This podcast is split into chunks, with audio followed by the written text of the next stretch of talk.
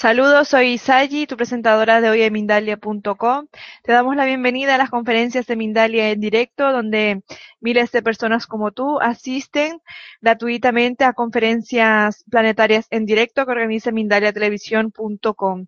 En Mindaliatelevisión.com puedes encontrar también más de 4.000 reportajes, entrevistas y conferencias realizadas por Mindalia sobre temas relacionados con espiritualidad, conciencia, salud integrativa y conocimiento holístico, entre otros muchos. Además, cada día publicamos nuevos vídeos de esas temáticas. Para no perderos ninguno de estos vídeos, os invitamos a suscribiros al canal de YouTube, a través del cual estáis viendo esta conferencia.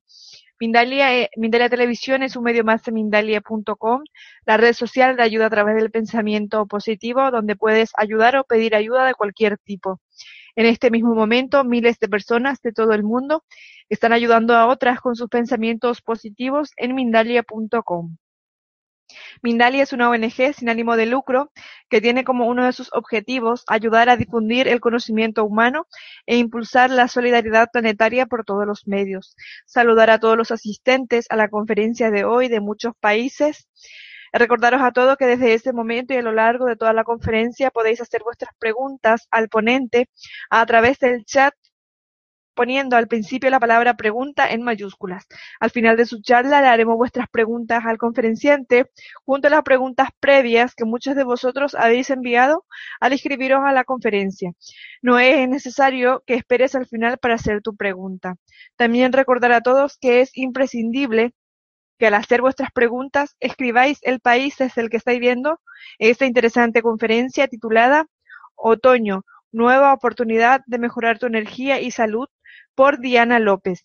Diana es facilitadora de transformaciones vitales y crecimiento personal, tarotista y experta en el arte de curar con alimentos. Bien, le damos la bienvenida a Diana.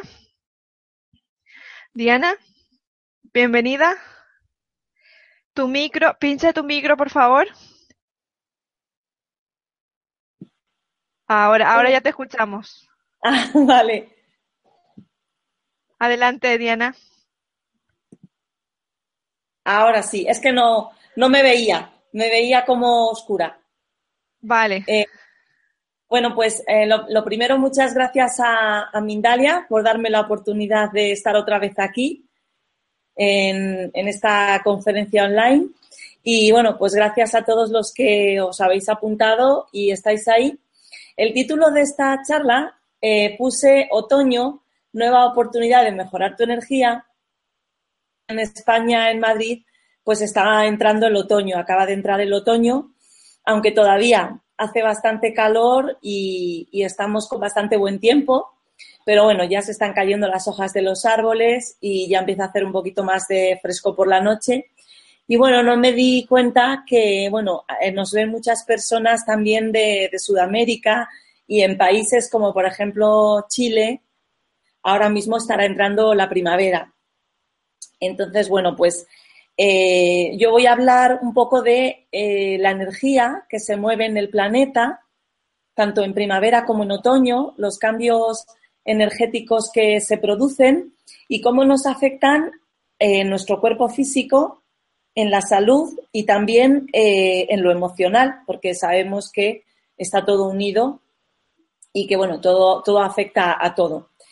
Entonces, bueno, pues vamos a aprender cómo sincronizarnos y alinearnos con estos cambios energéticos de manera que podamos equilibrarnos y regularnos tanto en el otoño como en la primavera, puesto que son dos movimientos energéticos diferentes.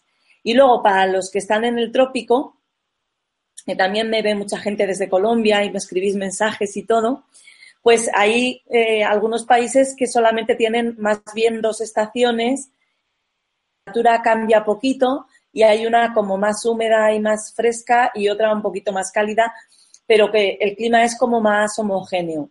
Pero bueno, como también tienen algunos cambios, pues también les va a servir para poder equilibrarse, ¿vale? Y bueno, pues antes que nada quería contaros que hace 13 años yo vivía en un pueblecito de las afueras de Madrid.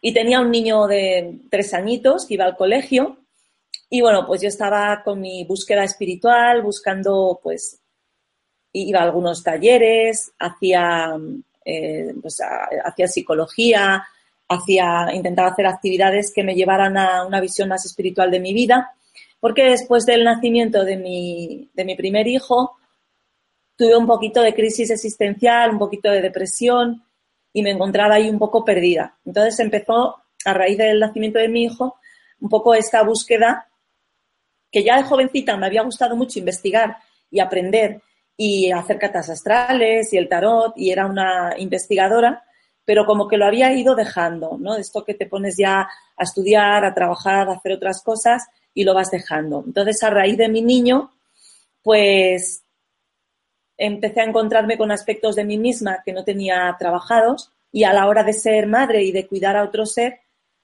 se me ponía delante el hecho de que a lo mejor había un poco de inmadurez o dificultad para cuidarme yo, y si apenas podía cuidarme yo emocionalmente, ¿cómo podía hacerme cargo de un bebé, ¿no? Entonces, a lo mejor, y no estaba tan madura. Y ahí empezó un cambio.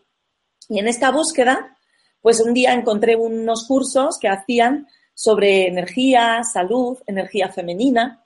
Y pues me apunté a una conferencia y me llamó mucho la atención esto de la alimentación energética. Entonces, pues me apunté a un curso de 4 fines de semana. Y aquí pues me encontré con la macrobiótica. Y bueno, lo primero que me pasó es que todos los conocimientos que contaban sobre el yin y el yang, sobre el movimiento de la energía, de sentido común. Y me resonaban mucho con cosas que me habían pasado en mi vida. Entonces, pues, me gustó tantísimo que cuando llegué a casa tiré todo de las estanterías y empecé a comer pues todos los alimentos que, según me habían contado, eran más equilibrados. Y entonces, pues, realmente lo que ocurrió fue que mi salud empezó a mejorar y me di cuenta de lo enferma que estaba sin yo haberme dado cuenta de que no estaba sana. Porque en aquel momento se empezaba a hablar de la fibromialgia y empezaban a contar los síntomas de esta nueva enfermedad. Y realmente a mí me dolía todo el cuerpo y tenía todos los síntomas que decían. Sin embargo, bueno, pues como que piensas que es normal, que te duele el cuerpo es normal. A mi madre también le dolía y pues pensaba que el estado normal del cuerpo era que te dolía. Pues bien, porque la cama era dura, porque habías dormido mal. Y bueno, tenía también jaquecas crónicas y migrañas cada cierto tiempo. Y tenía un estado de ánimo caótico, lo mismo estaba deprimida, que estaba eufórica, que estaba enfadadísima, no tenía ningún control. Y bueno, pues a raíz de que empecé este cambio en la alimentación, pues aparecieron, empezó a subir mi nivel de energía y empecé a tener mayor control sobre mi mundo emocional. Y de pronto me di cuenta de todo lo mal que había estado, sin yo saber que realmente se podía estar de otra manera. Y es que muchas veces damos por sentado que la vida y el dolor van unidos y realmente estamos mucho más desequilibrados de lo que parece. Y yo en los años que llevo de consulta, que llevo trabajando ya como consultora, pues casi 10 años, porque desde el primer momento que empecé este cambio me empezaron a venir consultas. De hecho, yo empecé con la alimentación energética en el mes de octubre y a finales de octubre, primeros de noviembre, diagnosticaron a mi cuñada de un cáncer en el ovario, un cáncer que le cogía el útero, todo el aparato genital, un trocito de hígado, un trocito de pleura del pulmón y un poquito del bazo, o sea, tenía una metástasis. Y al poquito de empezar yo con la macrobiótica, ya vino a casa, me pidieron ayuda y bueno, se fue de allí ya con varios productos, con varios consejos y casi que desde el primer momento empecé a ejercer. Luego también coincidió que empecé con la macrobiótica en octubre y el 17 de noviembre decidí tener mi segundo hijo y quedarme embarazada. Además que fue dicho y hecho, fue decidir quedarme embarazada y esa misma noche me quedé embarazada.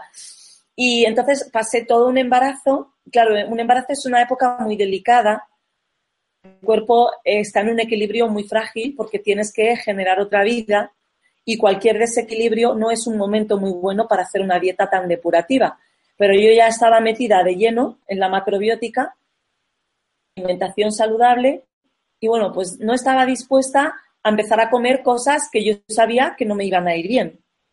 Entonces, pues seguí para adelante y tuve la suerte de que una gran profesional, que ya no está entre nosotros, su nombre era Luchi Baranda, que trabajaba en el Michio Kushi Institute, pues por email me iba diciendo todos los consejos, me iba equilibrando y todos los síntomas que yo iba teniendo. Y bueno, pues deciros que tuve un embarazo estupendo, que apenas engordé, tuve un parto maravilloso, en menos de media hora nació mi bebé, un niño precioso, el cual a día de hoy no deja de sorprenderme. La diferencia en cuanto a su nivel de conciencia al haber tenido todo el embarazo energético.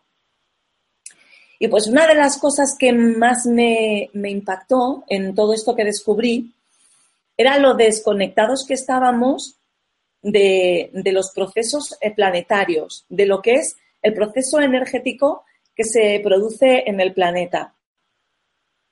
Mental muy bonito, que si no lo has visto, os recomiendo que lo veáis. Se llama Home, casa, y habla del planeta Tierra.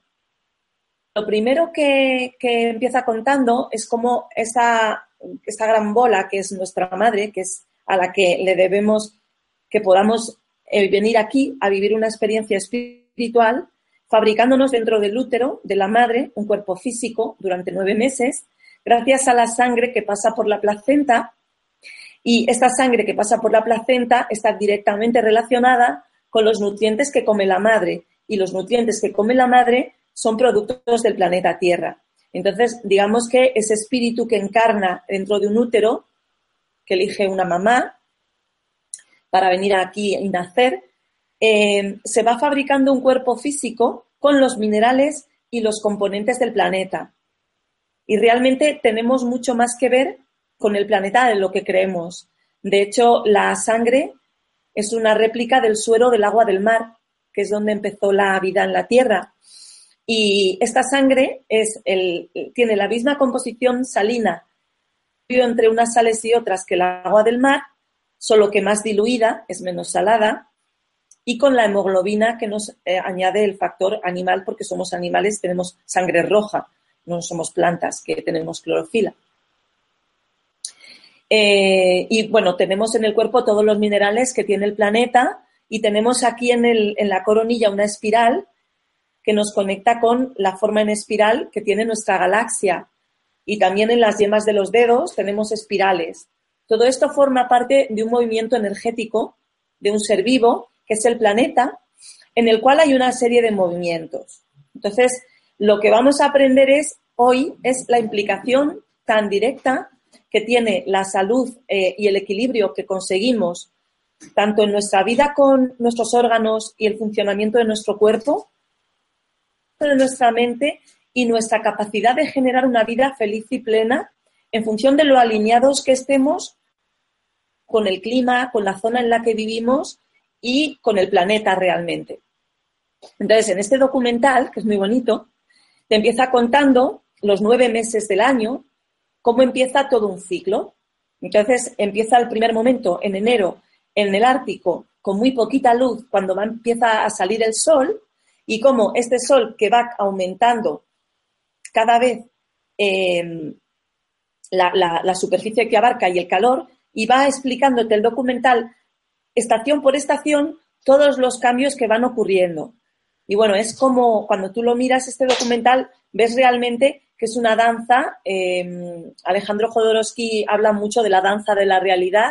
Bueno, pues realmente hay toda una danza del planeta en el cual, cuando el sol empieza a aumentar, el agua de las montañas de los grandes empieza a deshelarse y empieza a bajar a los ríos, y estos ríos empiezan a llegar más abajo y llenan toda la parte de África, y entonces los elefantes empiezan a subir hacia ese agua para nutrirse, y a su vez el sol empieza a calentar el agua en el trópico y hace que suba el krill y las ballenas jorobadas que están en el océano Antártido, en la Antártida empiezan a subir hacia arriba para alimentarse y vas viendo cómo todo se va moviendo y el propósito del planeta en general, de todos estos animales con su movimiento, es mantener la vida, que generaciones puedan vivir y bueno, todo está imbricado en un ciclo, en una sincronicidad que funciona de manera perfecta y que llevamos con el mismo agua en el planeta desde que el planeta empezó.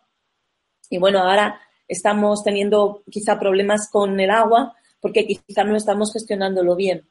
Pero bueno, lo que a mí me chocó mucho estar por ahí, porque voy a explicaros lo importante que es el equilibrio y luego vamos a ver ese movimiento energético y os voy a dar consejos e ideas para equilibrarlo. Lo más importante... Si nos fijamos en el mundo animal, cualquier animal que vive en su hábitat, en su medio ambiente, está absolutamente equilibrado con el medio ambiente en el que está. Porque realmente hay un invierno muy frío, probablemente va a haber menos productos para comer y va a haber a lo mejor unas semillas más pequeñas, con más concentración de sales minerales, y cuando empieza a llegar la primavera y empieza a llegar el clima cálido, este animal, empezando simplemente a comer, la naturaleza ofrece todas estas plantas, las flores, por ejemplo, los conejos en primavera empiezan a comer las primaveras, las prímulas, empiezan a comer el diente de león, y empiezan a comer, luego en verano comen los frutos que tienen más agua, y la naturaleza da en verano las frutas con más agua para que nos podamos nutrir de agua, hidratarnos y aguantar este sol y este calor. En el mundo animal no existe el desequilibrio y los animales, cuando de pronto viene una nube o viene más frío, y los ves a todos con una bufanda en la farmacia comprándose un ibuprofeno porque se han resfriado. Entonces, claro, en nosotros, el ser humano, sí estamos más desequilibrados con el medio ambiente porque hacemos un montón de cosas que son un desequilibrio con el medio ambiente. Si tenemos en cuenta que como un animal deberíamos comer nuestra tierra en la zona en la que estamos y en la estación en la que estamos. Y de esa manera, exactamente igual que el conejo, el animal, se nutre de lo que el planeta da y al digerir este producto del medio ambiente, su sangre se pone acorde con ese medio ambiente. Y entonces el animal no tiene ningún desequilibrio, simplemente digiriendo el medio ambiente se acompasa con él. Su sangre y el medio ambiente están en un equilibrio energético. Entonces, cosas que nosotros hacemos hoy en día mal, digamos mal, las hacemos sin conciencia. Porque todo se puede hacer y yo un día me puedo comer algo que no corresponde porque me apetece. El problema es cuando lo hacemos de manera desequilibrada y reiterativa y nos desacompasamos del clima en el que estamos. En ese momento el cuerpo, con el medio ambiente con el que debería estar en contacto, comiendo cosas que no corresponden y pierde el equilibrio. El intento de establecer este equilibrio es lo que nos hace que nos enfermemos. Bueno, hay por ahí varios doctores que ya dicen que la enfermedad como tal no existe en las primeras etapas, sino que es un intento del organismo de volver al equilibrio. Cuando ya este intento una y otra vez lo hemos violado y no hemos dejado al cuerpo volver a ese equilibrio, es cuando realmente surgen las verdaderas enfermedades, que son los procesos ya degenerativos. Es mucho más difícil revertir y volver al equilibrio, porque algunas veces el volver al equilibrio, pues al organismo no le es posible y entonces pues tenemos que dejar este plano. Pero hay veces que si se coge a tiempo y vivimos de manera equilibrada, sí se consigue. Entonces, pues bueno, antes de empezar a contaros un poco esta realidad energética de la cual vivimos ausentes y que yo descubrí con la macrobiótica, deciros que estos conocimientos vienen recopilados por la medicina oriental de un libro, el libro más antiguo de medicina que se conoce, que es el Neijing, que era un libro recopilado de la dinastía del emperador amarillo que vivió por el 2600-2700 a.C. Y ahí ya se hablaba, antes, las civilizaciones antiguas, se vivía 120 años. Entonces, hay registros en este libro de que las antiguas civilizaciones vivían 120 años. Y pregunta el emperador amarillo a uno de los médicos si era un error en el hombre o era porque el planeta había cambiado y el clima había cambiado y esto nos había hecho morir antes. Y bueno, aquí hay mucho que discutir sobre todo lo que ha podido pasar en este planeta y hay mucho que investigar porque ha habido muchas intervenciones. Pero lo que sí que está claro es que la respuesta que le dan al emperador es que lo que le dicen es que antiguamente el hombre dando el equilibrio y absolutamente integrado con la naturaleza y con los movimientos energéticos del planeta, respetando también los movimientos energéticos de sus órganos. Y al vivir así no había excesos, no había desgaste y se podía vivir 120 años sin perder la energía. ¿Vale? Hoy en día ya hay personas muy longevas que se sabe que viven con muy buena energía. Y, por ejemplo, hay una tribu, la tribu de los Hunza, que viven sin enfermedad, sin caries, casi sin problemas sociales y se mantienen muy jóvenes. Porque una de las cosas que ocurre cuando se vive conforme al equilibrio y se respetan los ciclos naturales es que se permanece más tiempo más joven y más sano. Y esto doy fe de ello. Cuando les digo que tengo dos hijos de 16 y de 12 años, pues me preguntan qué edad tengo, porque me echan bastantes menos años de los que tengo. Lo mismo pasaba con mi profesora Luchi Baranda y con muchos otros personajes macrobióticos, por ejemplo Madonna, que se mantienen jovencísimos y con muchísima energía y es porque siguen estos ciclos. Entonces, una cosa que se hacía antes cuando se vivía conforme a la naturaleza y que hoy en día no hacemos es respetar los ciclos del sueño. Entonces,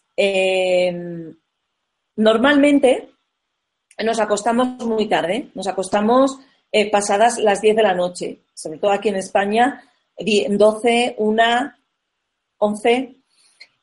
Realmente, si nos fijamos en el invierno, en la estación fría, tenemos muchas más horas de oscuridad, lo cual quiere decir que deberíamos acostarnos mucho antes y madrugar un poquito más y dormir bastantes horas. Si nos fijamos en la vida antiguamente cuando se trabajaba, cuando el trabajo real que hacía el hombre era básicamente en el campo para abastecer a la aldea, realmente en el invierno no había gran trabajo que hacer. La época de siembra en la que se trabajaba mucho, había la época de cosecha, que casi todos los cereales con los que ha vivido la humanidad desde los siglos se cosechan en agosto y primeros de septiembre, octubre, una época muy fuerte de trabajo en la cual el clima es benigno, hace buen tiempo y ahí se cosecha casi todo.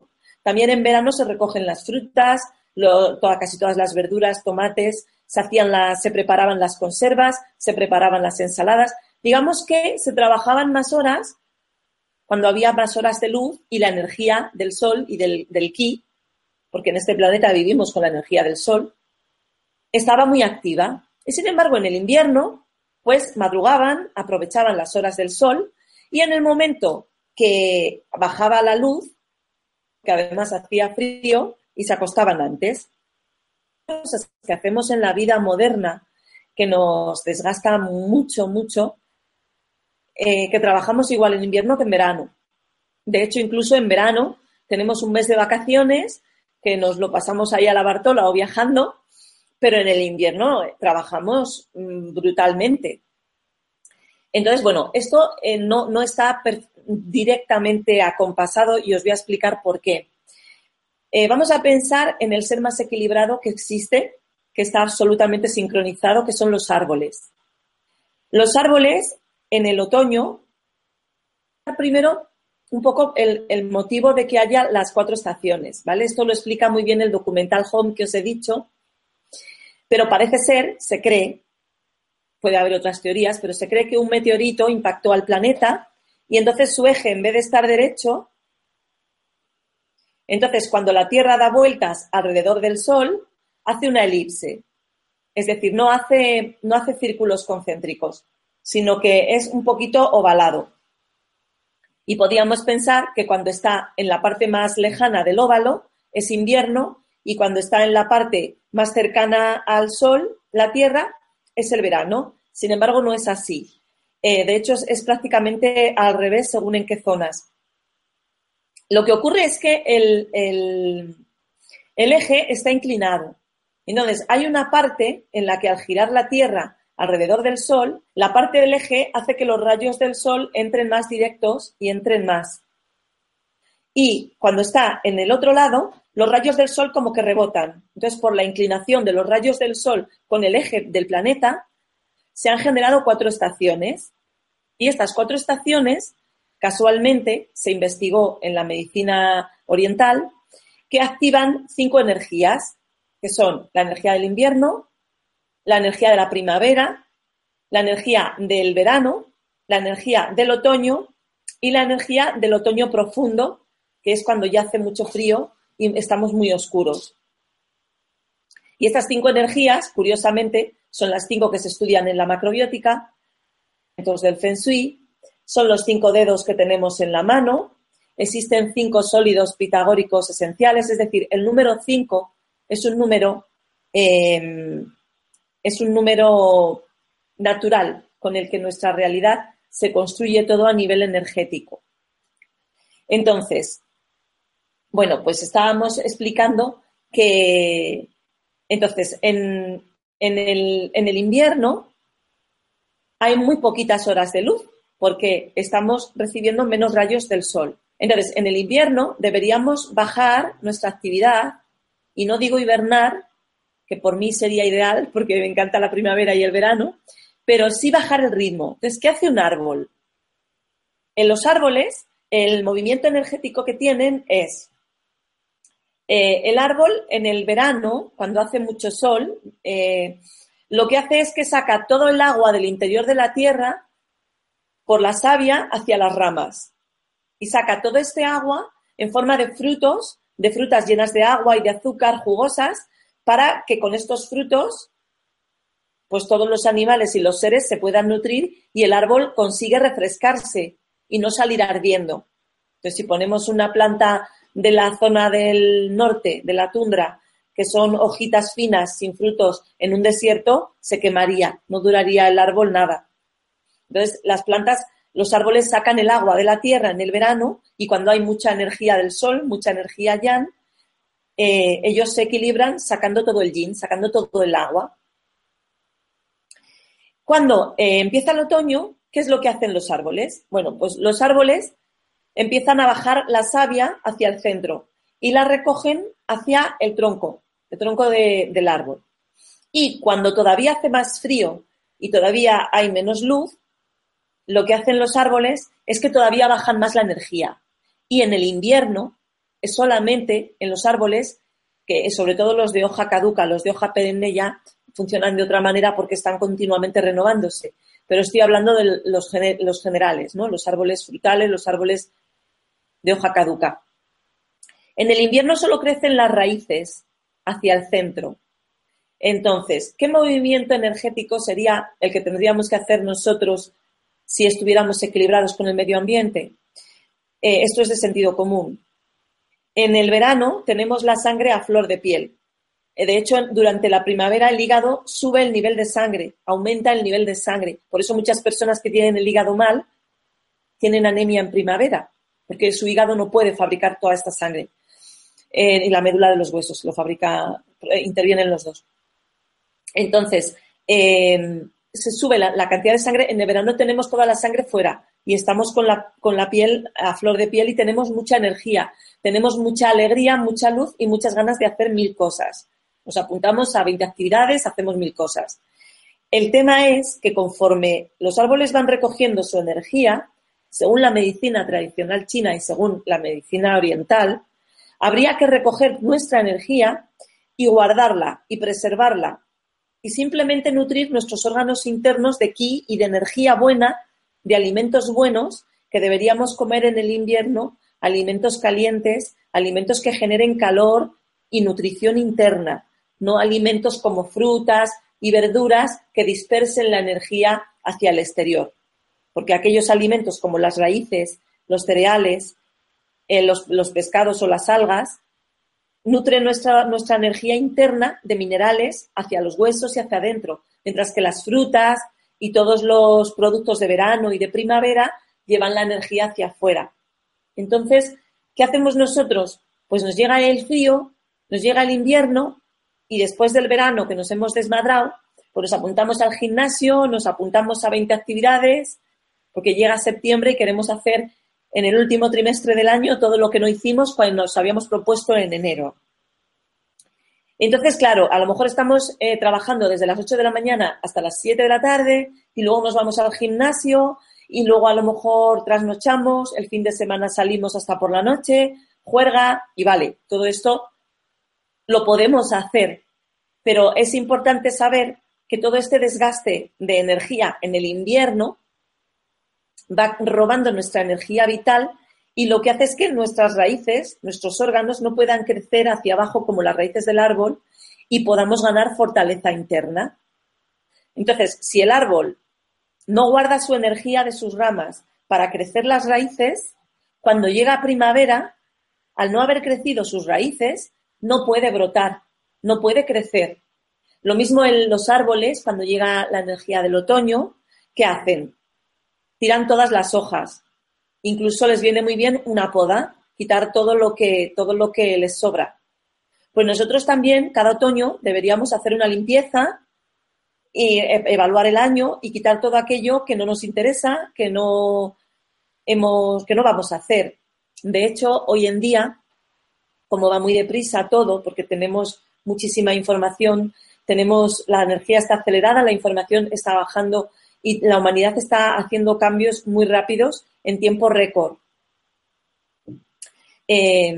Pues realmente cada 6 meses deberíamos evaluar los 6 meses pasados y ver qué cosas ya no me sirven, porque la mayoría de las personas que estamos ahora en la nueva energía que hay, del cambio y de la transformación planetaria, realmente en 6 meses hemos transformado un montón de cosas y somos una persona nueva.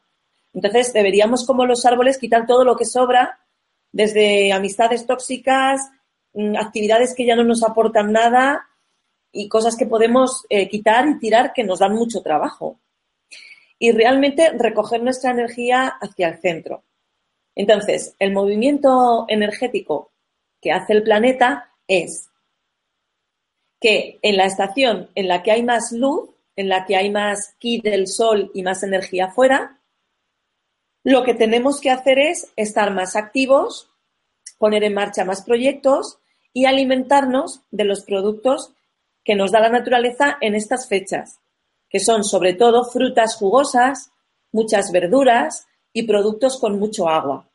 Evidentemente, es de sentido común que si hace calor y hace un clima de muchísimo calor, pues yo tengo que tomar más agua y más líquidos y más humedad para poder no secarme con todo este calor.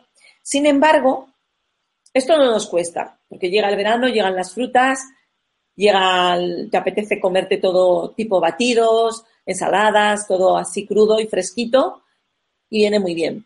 El problema es cuando llega el otoño y hay que recoger esta energía y hay que empezar a comer más cosas de la tierra. Y hay que bajar un poquito la energía hacia el interior. Entonces, esta es la parte yin. Esta es la parte de regreso a casa, de regreso al centro y de regresar a nosotros mismos. Y es la parte más femenina. Entonces, siempre tenemos que la parte yang, luminosa, del sol, de la luz, es la parte masculina, es la parte de acción, de actividad. Esto no nos cuesta nada. Y tenemos una sociedad donde todo es más bien yang, todo es actividad, hacer cosas, conseguir metas. Sin embargo, la parte esta de quedarte a solas contigo, de bajar al invierno, a la oscuridad, pues resulta que nos encontramos a veces más tristones, más de bajón, más decaídos. Y bueno, pues, ¿por qué es esto? Pues normalmente es porque o bien nos hemos excedido en toda esta energía hacia afuera, en tomar alimentos que producen este movimiento hacia afuera, o bien porque tenemos un vacío profundo dentro de amor y de autoestima con nosotros mismos. Entonces, cuando llega este momento de bajar al centro, yo me pongo triste, entro en ansiedad, entro en una pequeña crisis, ¿y qué hago? Pues para no entrar en crisis y ponerme triste y mirar qué es lo que me pasa, me apunto a 20 actividades, me distraigo con lo de fuera, y como además hay 20.000 maneras de distraerse, porque lo difícil hoy día es no distraerse, pues me debilito y me desgasto mi energía. Y así, cuando llegue el verano que viene y yo haga otra vez este movimiento de dispersión hacia afuera, no voy a tener mi centro, no voy a saber quién soy, nunca voy a tener esta raíz profunda de saber quién soy y de conocerme. Entonces, para mí el otoño es un momento ideal de hacer un movimiento energético hacia adentro y de bajar a tierra y de recuperar una serie de factores que además tienen mucho que ver con la salud y con el estar bien, porque fijaos, en el otoño, además, esta energía del otoño, de que baja la energía, que se puede ver porque cae la lluvia, porque caen las hojas, es un movimiento que hace el planeta hacia abajo, porque simplemente está bajando el nivel de sol que nos entra, el nivel de calor. Pues se activan una serie de órganos, que son el estómago, el bazo, el páncreas. Y estos tres órganos, junto con el hígado, controlan justo los azúcares. Sabemos que el páncreas, junto con el hígado, se encargan de mantener el nivel estable en sangre. Y el estómago es un órgano que nos ayuda a nivel inconsciente a digerir la vida. Me hace mucha gracia porque precisamente hoy he ido a una reunión esta tarde del instituto de mi hijo. Y bueno, pues nos ha presentado el tutor, el profesor de matemáticas, el curso, y pues bueno, pues nos ha dicho que eran un grupo muy bueno, tal. Y yo he salido de allí pues tan contenta. Me ha dado la sensación que el profesor le caía bien mi hijo y que estaba contento con el grupo. Y según hemos salido, pues había un grupo de padres que nos hemos quedado hablando y estaban muy preocupados, angustiados, anticipándose ya a que el profesor no explica bien, que les han hablado mal de él. Bueno, han montado un drama y yo pues he dicho, bueno, voy a hablar con mi hijo y a ver el que me dice. Y ya veremos, a ver. Y yo insistía, no nos quejemos, soluciones. Bueno, pues uno de los síntomas cuando el estómago no está bien es la preocupación excesiva. Una de las capacidades de esta manera de volver adentro y de comer equilibradamente con el otoño, lo que nos ayuda es a asimilar la vida, a vivir en el presente y a tener un espíritu práctico. Una persona con el elemento estómago, bazo, páncreas, que es el elemento de la energía tierra equilibrado, tiene una serie de características, ¿vale? Y os voy a contar así un poquito cómo se puede saber si lo tienes equilibrado o no. El estómago, bazo y páncreas. Son personas decididas. No pierden el tiempo en lamentarse, en quejar o en decir, hoy, ¿por qué me preocupo? No. Sino problema, solución. Profesor malo, ¿qué podemos hacer? ¿Un grupo de estudio? ¿Ayudarles? O sea, solución. Son personas muy prácticas. Suelen tener la casa ordenada, muy claras las cosas, siempre lo que hay que hacer a tiempo y no se olvidan de todas las cosas que hacen falta para generar estructuras.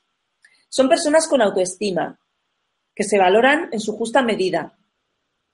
Son personas tranquilas, o sea, lo de hoy, esta preocupación y esta angustia que tenían estos padres, pues yo estoy tranquila, confío en que el chaval va a saberlo llevar y un profesor que no explica tan bien, a lo mejor les hace investigar más. Es decir, toda cosa negativa siempre tiene un lado positivo que se puede equilibrar. Todo yin siempre tiene algo yang. Entonces, las personas que tienen este elemento equilibrado saben dar y recibir.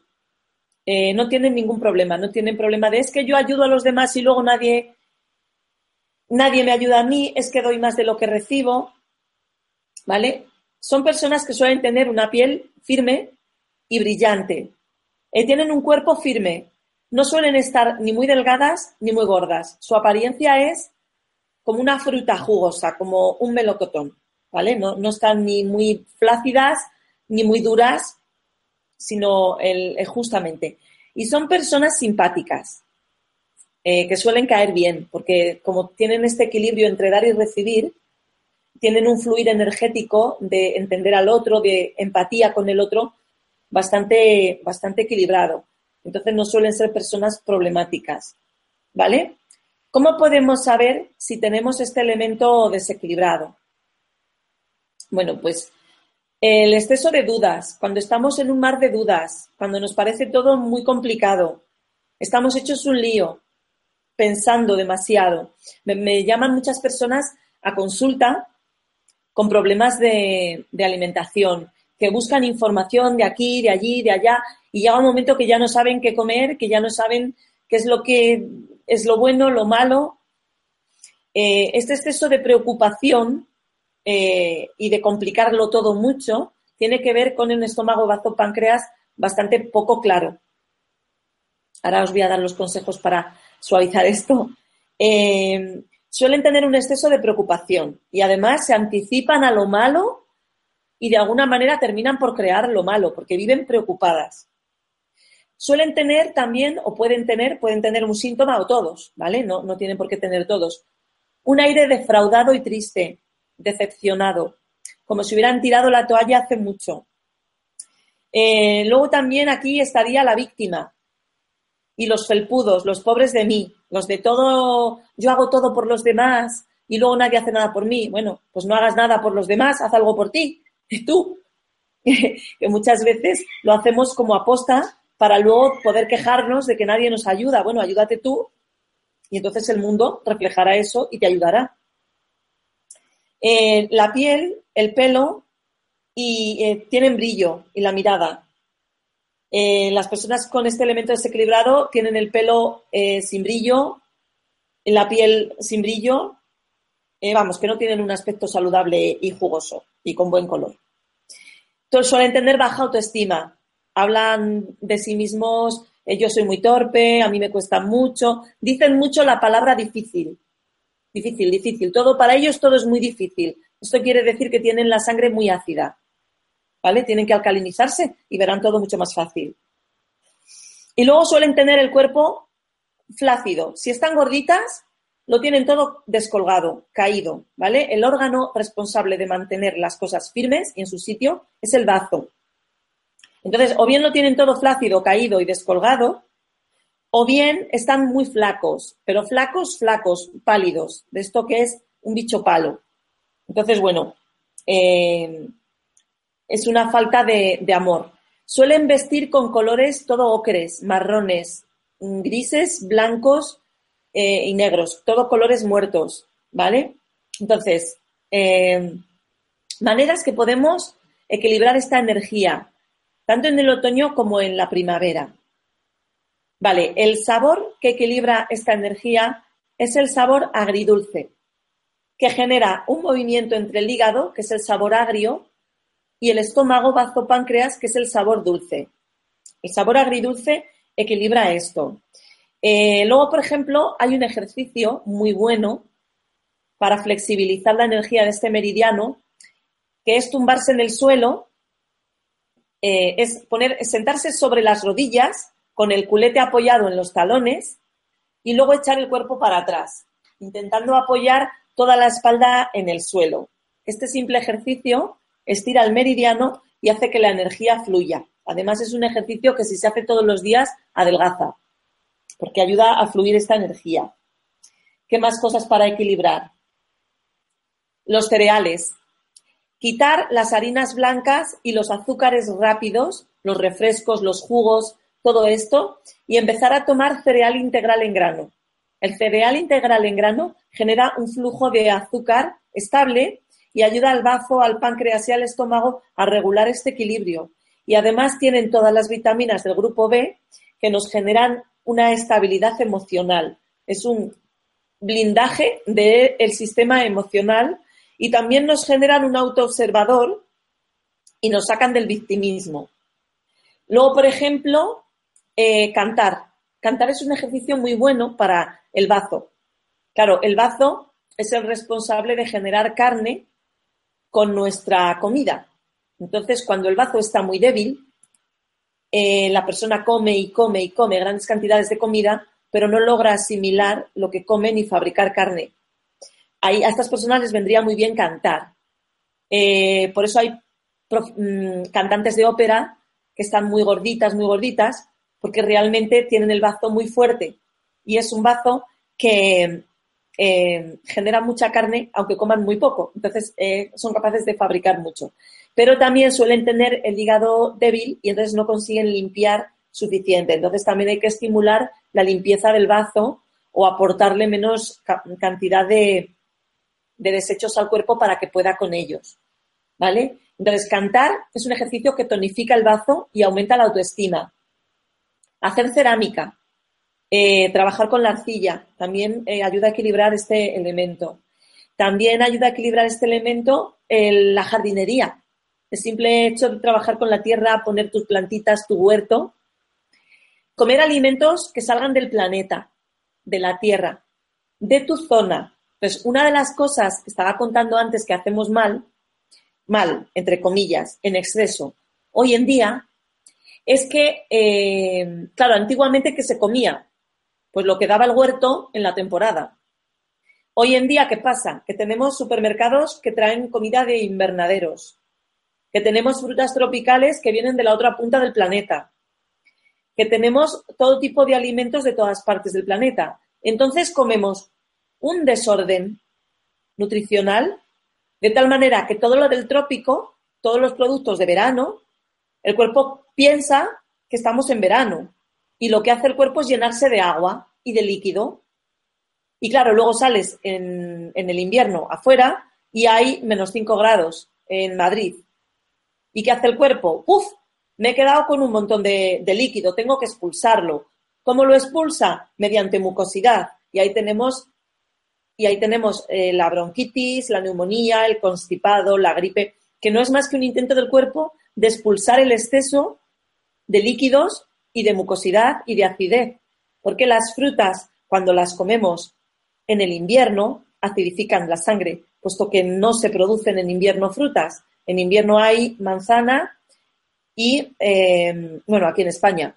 Lo que tenéis que hacer, los que estáis en la otra parte, es aprender muy bien el ciclo estacional de los productos de vuestra zona y en la temporada cálida aumentar los jugos y las frutas para coger todas esas vitaminas que solo hay en esa época del año y el resto del año tomar las legumbres y los cereales que hay en esa zona. Entonces, por ejemplo, si en ese país hay maíz y frijoles, pues en el invierno y en el otoño es eso lo que da el planeta. Pues eso es lo que hay que comer. Y raíces y tubérculos y frutos secos, pues eso. Y en el verano, pues comer más las otras frutas y los otros jugos. Por ejemplo, en otro país hay quinoa, pues es la quinoa en la época que se produce lo que hay que comer.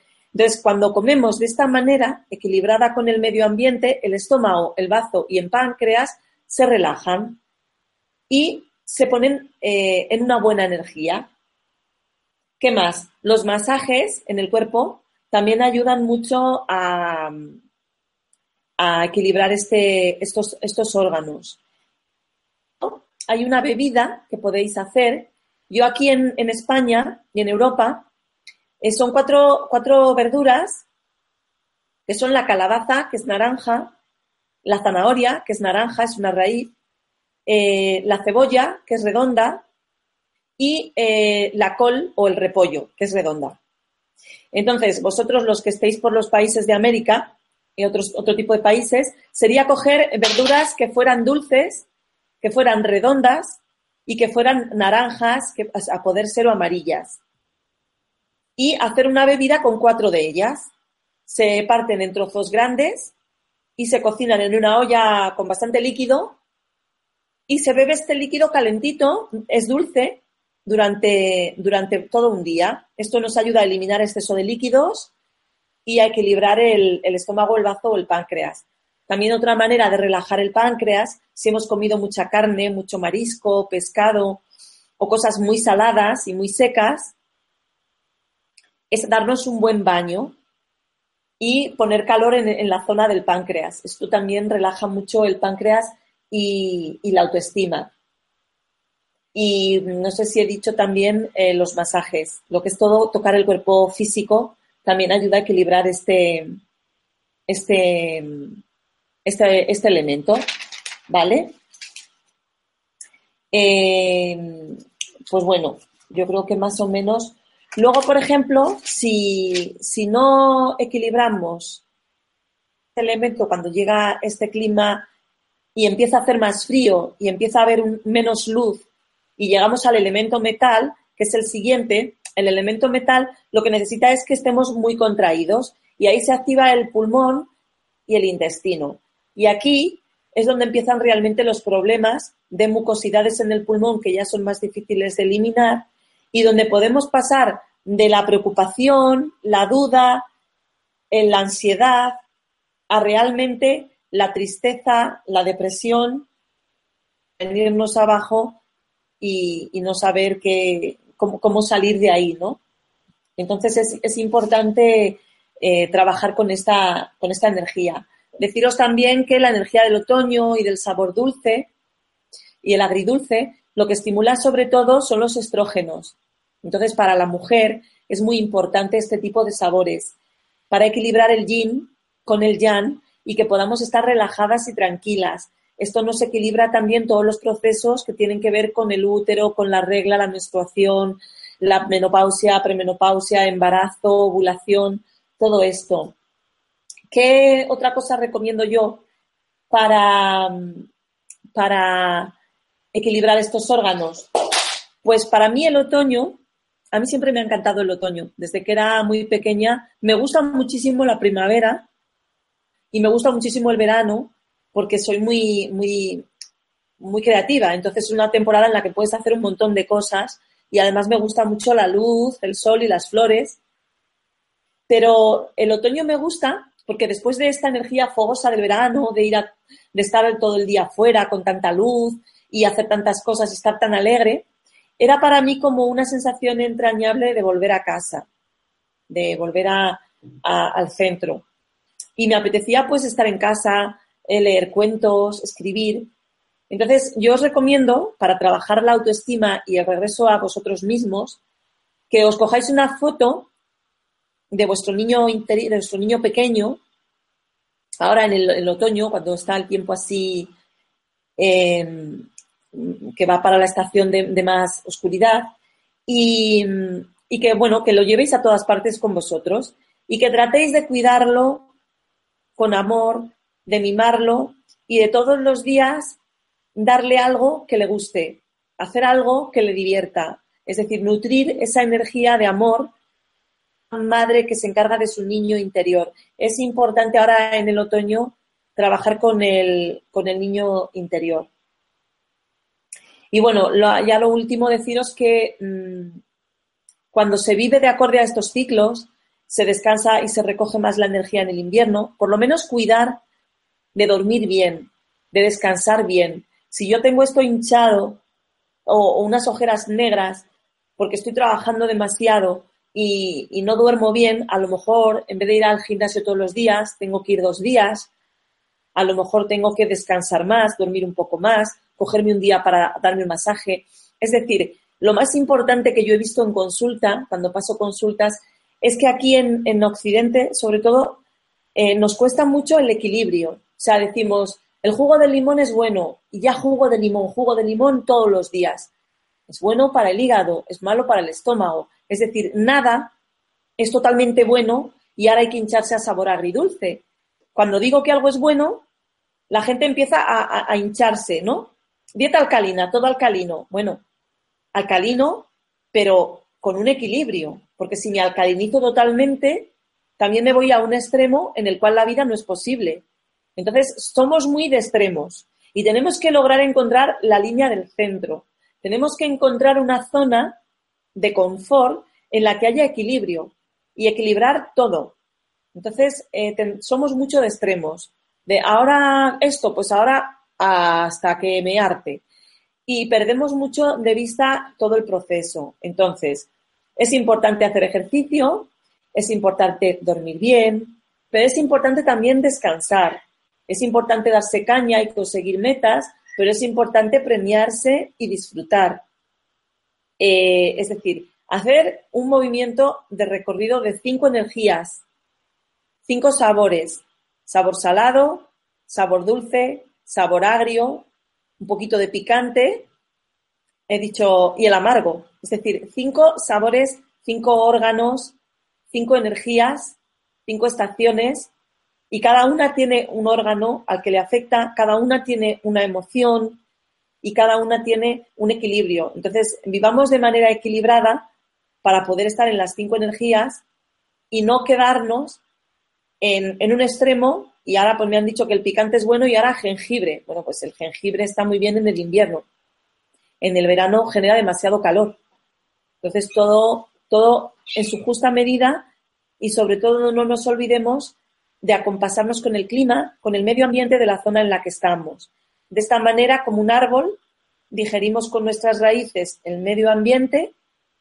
Al digerir, nuestras raíces son los intestinos. De hecho, tenemos una cantidad de bacterias exactamente como el humus de la tierra. Y gracias a estas bacterias hacemos un intercambio con los alimentos y dejamos, si nuestra flora bacteriana está bien, dejamos pasar a la sangre aquello que tiene que pasar. Si nuestra flora bacteriana está bien y a la sangre pasa lo que tiene que pasar, nuestro sistema inmunológico funciona bien y no tenemos alergias ni procesos de artrosis, artritis, reumas en exceso. Entonces, el secreto está en digerir el medio ambiente de los productos que hay en nuestra zona, en la temporada que se producen y todo con un equilibrio, ¿vale? Y bueno, pues creo que os he dado bastantes consejos y yo creo que lo vamos a dejar aquí y quiero saber si tenéis alguna pregunta, alguna inquietud o algo que se me haya olvidado a mí decir o que queráis saber. Bien, Diana, sí tenemos preguntas. Cuando quieras, ¿podemos empezar? Pues cuando quieras. Vale, bien. Vamos entonces por la primera pregunta de Hilda desde México. Pregunta, ¿de qué índole pudiera ser el secreto familiar que puede estar guardado que impida de sobremanera limpiar el primer chakra al grado de provocar hemorragias anales y otras circunstancias como hernias? Bueno, eso habría que mirarlo despacito, porque evidentemente aquí hay un desarraigo. Yo no sé si esta persona vive en el sitio del que son sus antepasados, pero realmente el chakra raíz, el chakra de abajo, los órganos estos, necesitan anclarse a tierra.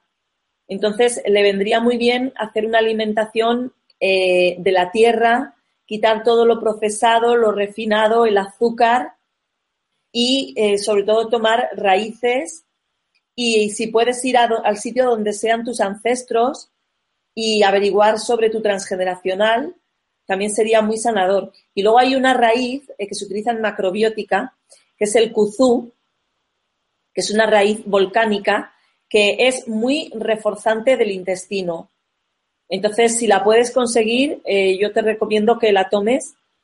Hay que disolverla en agua fría y cocerla. Y luego tomarla. Es como un espesante, como la maicena, pero le vendría muy bien porque yo creo que podría ayudar a sellar estas hemorragias. Bien, Lupita desde México pregunta, ¿cómo puedo mejorar una artroscopía de rodilla? Llevo 2 meses después de la cirugía. Bueno, pues claro, habría que ver dónde me has dicho que está, ¿en México? Sí, en México. México. Habría que ver qué es lo que está comiendo, ¿vale? Pero sobre todo para los huesos y las articulaciones, debería de tomar cosas que ayuden al hígado, como por ejemplo frutas ácidas, la manzana, no sé si allí habrá algo parecido, verduras verdes, un poquito de limón o de lima, y luego muchos minerales para ayudar al proceso de cicatrización, como puedan ser algas, pescados, y reducir sobre todo las frutas tropicales y los jugos, ¿vale? Porque acidifican mucho y pueden dificultar un poco el hecho de que el proceso de cicatrización se dé. Y el kuzu también que le he mandado, también se utiliza en procesos que es necesaria una cicatrización rápida. Para procesos postraumáticos y postoperatorios, el kuzu viene muy bien también. Marisa, desde Estados Unidos, pregunta: ¿cómo limpio la energía de mi hijo? Él fue diagnosticado con hiperactividad y he notado que en este clima se pone muy activo. Vivo en Arizona, dice. Ajá, vale. Básicamente tendrían que quitarle el azúcar y el exceso de frutas. Puede tomar fruta, pero no 5 o 8 piezas de fruta al día. Y sobre todo darle cereales, los cereales que haya en esa zona, y legumbres. Y darle minerales, sobre todo pues frutos secos, un poquito de algas, un poquito de pescado. Es decir, hay que bajarle la energía a tierra y nutrir el sistema nervioso con cereales, y porque los cereales tienen todas las vitaminas del grupo B que ayudan a que madure el sistema nervioso. Y también las algas también ayudan mucho al sistema nervioso. Hay un tipo de algas que son las algas clama, que son unas algas verdes, que también van muy bien para el cerebro. Pero sobre todo quitarle todos los químicos, todos los azúcares y los refrescos y las cosas con burbujas le irían fatal a este niño.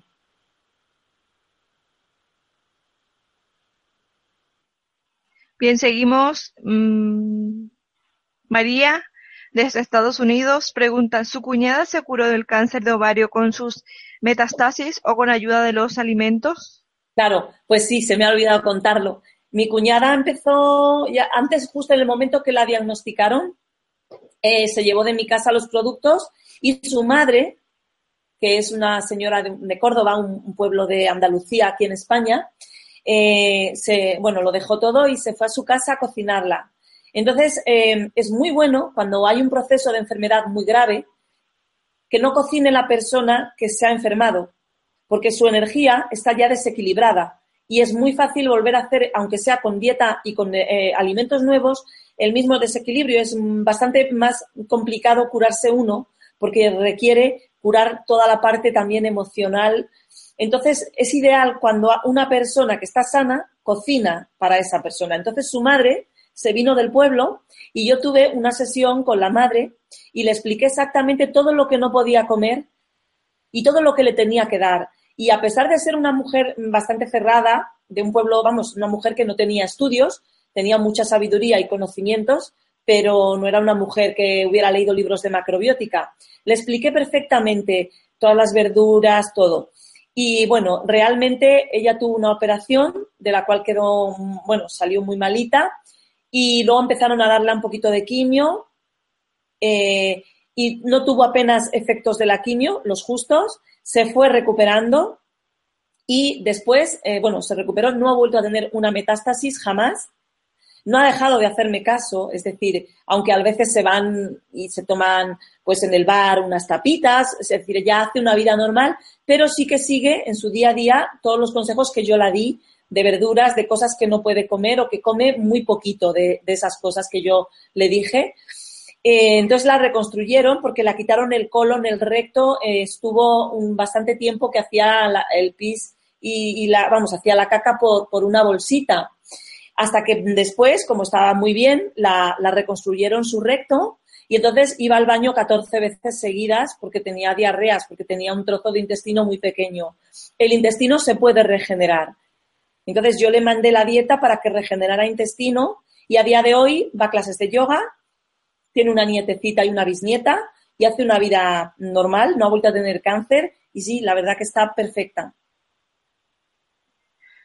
Bien, JF desde España pregunta, en tu web dianalopeziriarte.com tienes cursos a distancia y un taller llamado Recupera tu Poder. ¿Tanto este como los máster los impartes a cualquier parte del mundo o son presenciales? Sí, tengo cursos presenciales aquí en Madrid que también estaría dispuesta a dar en cualquier otra parte que organicen un taller con un grupo de gente interesado. Y luego también todos estos cursos los estoy dando vía Skype. Todos ellos, los doy con cualquier país. Lo único que hay que hacer es enviar un email, coordinarnos con la hora para que sea una hora que yo pueda adjudicar las sesiones y los imparto sin problema. Están dando muy buen resultado y la gente está quedando muy contenta.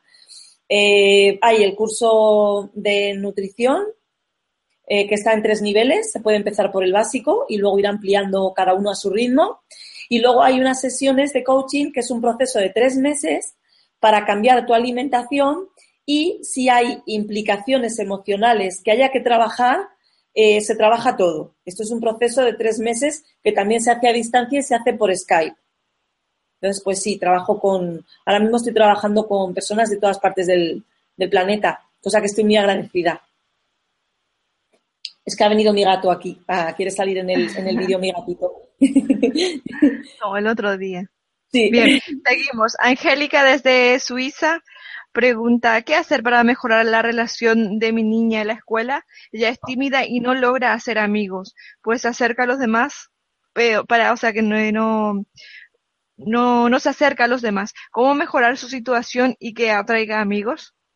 Mira, habría que ver si ha pasado algo en el embarazo o también me gustaría si me escribes un email porque podríamos ver qué número es ella y qué energía es, porque todos tenemos una de estas 5 energías por el año que hemos nacido. Entonces, si miramos qué año es, te puedo dar una ayuda más directa para ella. Pero por lo general, por lo que yo he observado en los niños, el exceso de proteína animal los cierra mucho a relacionarse con los demás, los vuelve muy cerrados. También puede ser que sea un exceso de debilidad en los riñones, falta de confianza en sí misma. Entonces, primero, cambiarle la carne, después darle cereal. Yo lo que noté con el cereal y con bastantes verduras es que mis niños eran menos tímidos, más abiertos en el colegio a bailar, a expresarse, ¿vale? Entonces, esto la puede ayudar. Y que no tome demasiados dulces, demasiado azúcar para que no se debilite su riñón, ¿vale? No he dicho nada de azúcar. He dicho un poco. Y luego, pues, reforzarla mucho la autoestima, jugar con ella, bailar con ella. Y, sobre todo, reforzarle mucho también la autoestima. Irma, desde México, pregunta, ¿qué alimentación puede ayudarle a mi madre que tiene un problema de infección en el riñón y además tiene cardiopatía? Pues hace 20 años sufrió un infarto, hoy ella tiene 75 años de edad. Pues mira, para el riñón lo que van muy bien son las legumbres, sobre todo las judías, los tipos frijoles, en guisos, las sopas, con verduritas de raíz, sobre todo para ayudar al riñón.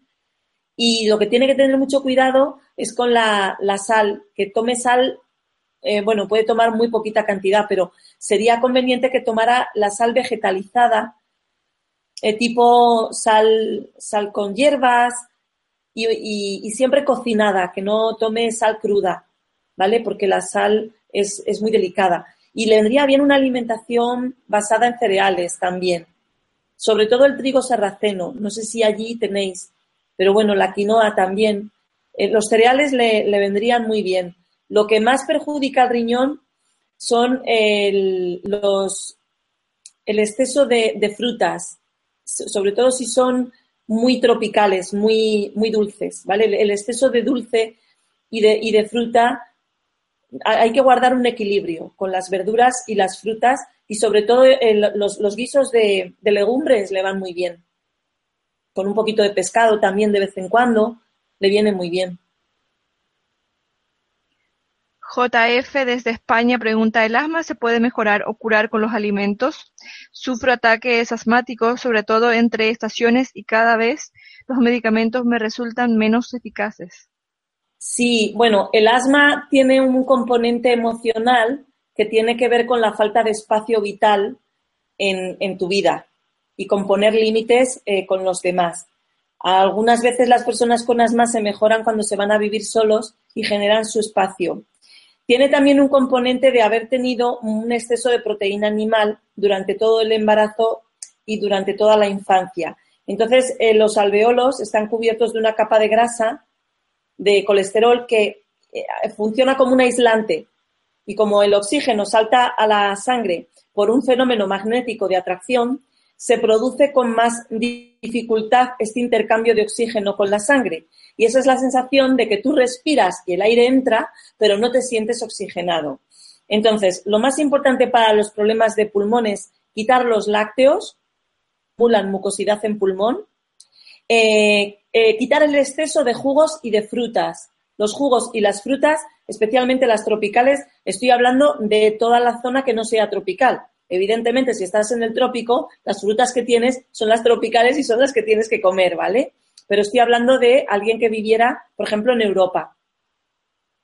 Y quitando los lácteos y las frutas y el exceso de líquidos, por ejemplo, el alcohol tampoco va bien para el asma, sería hacer una alimentación con cebada, arroz y bastantes verduras. Sobre todo va muy bien para el pulmón las hojas verdes, los rabanitos, todo lo que tiene un poquito de picante, como por ejemplo el jengibre y los rabanitos, ayudan a abrir los bronquios y ayudan a darle al pulmón su energía. Beatriz, desde España, pregunta, la gente que vivimos en Canarias no hace frío ni demasiado calor, ¿qué deberíamos hacer? Bueno, pues ahí tenéis más un clima parecido al trópico. Entonces, lo que hay que tener en cuenta es que tenéis que nutrir las 5 energías. Tenéis que tomar un poquito de verduras de raíz, un poquito de verduras redondas, un poquito de hojas y que haya un equilibrio durante todo el año. Y luego otra cosa que hay que saber es que la energía esta de estómago, bazo, páncreas, de tierra, que yo he hablado hoy, se activa también cuando el tiempo cambia y cuando llueve. Entonces, cada vez que llueve o cada vez que pasa de un clima más frío a otro más, cuando hay cambios, se activa esta energía. Entonces, puede ser que estemos preocupados, que tengamos un poquito de ansiedad, que tengamos un poquito de tristeza. Entonces, hay que aprovechar y nutrir esta energía tomando verduras redondas, verduras dulces, cereales y luego, muy importante, claro, si estás en una isla, pues debes de equilibrarte con el mar. Entonces, cuando se vive en una isla, hay que tener mucho cuidado con el agua, porque si el agua tiene mucha cal, puede haber problemas en la vesícula. Entonces, hay que cuidar mucho, beber aguas que sean de mineralización muy débil para que no se generen piedras en la vesícula y tomar pescado, pero no un exceso de pescado, pero sí tomar pescado porque realmente estamos prácticamente en el mar. Andrea, desde California, pregunta, ¿cómo se relaciona todo esto con la Ayurveda? ¿Y qué significa tener mucho calor en el cuerpo? ¿Qué efectos tiene y cómo contrarrestarlos? Vale. El Ayurveda son 2 medicinas orientales que surgieron en 2 zonas distintas. Se cree que tienen un origen común.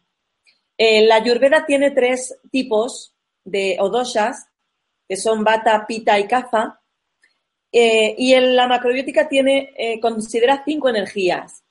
El Ayurveda, luego estos 3 doshas se mezclan entre sí para dar tipos mixtos, porque claro, el 3 no es un número que nos sirva mucho. El 5, como estoy poniendo la mano, es un número mucho más ergonómico, mucho más con mucha más movilidad. Nos lo encontramos más repetido en la naturaleza que el 3. Entonces, bajo mi punto de vista, tiene unos conocimientos muy buenos. A mí me resulta más difícil de aplicar aquí, porque la he estado estudiando también y aplico sobre todo el conocimiento que tiene sobre los sabores y algunas especias. El tema es que el clima de donde es esta alimentación es muy diferente al clima que tenemos por ejemplo, en Europa. Tenemos un clima continental de 5 estaciones y allí hay mayor cantidad de calor y humedad todo el año. Entonces, quizá la Ayurveda va más parecido para la zona tropical y la macrobiótica yo la encuentro más equilibrada para el resto del planeta. ¿Y qué otra cosa? Me había preguntado algo más, ¿no? Sobre la Ayurveda y había otra pregunta. Sí, sobre la... ¿Y qué significa tener mucho calor en el cuerpo? ¿Ves? ¿Qué, sí. ¿Qué efectos tiene y cómo contrarrestarlo? Bueno, en realidad, las personas que tienen mucho calor en el cuerpo normalmente es porque a lo mejor han comido un exceso de energía yang, de alimentos salados o carne o grasas saturadas o muchos minerales y entonces han concentrado mucha energía. El problema de tener mucho calor es que siempre hay zonas que están frías. O sea, el cuerpo es como el planeta. El planeta tiene zonas cálidas y zonas frías. Todo es equilibrio, ¿vale? No hay una persona que vaya a generar un calor y vaya a salir ardiendo. Entonces, siempre hablamos calor en qué órgano, ¿vale? Porque cuando hay calor en unos órganos suele haber frío en los otros. Evidentemente, una persona con mucho calor en el cuerpo podría hacer una dieta más refrescante, más con crudos, con batidos y con verduras. Y quitar todos los horneados, comer menos sal, comer menos proteína animal y hacer durante un tiempo una dieta más refrescante para soltar este calor. Pero vamos, no digo para toda la vida, porque podemos entrar en una fase de frío, pero en principio una dieta refrescante, rica en verduras, frutas, batidos, germinados, cosas un poco más crudas. Dail, desde Perú, pregunta, ¿qué alimento regenera más rápido el cuerpo o va a depender del órgano? Sí, depende del órgano, pero los alimentos que más ayudan a restablecerse después de procesos son los cereales. O sea, una crema de arroz o de un cereal hervido es automático el efecto. Esto lo he experimentado yo cuando estás muy mal.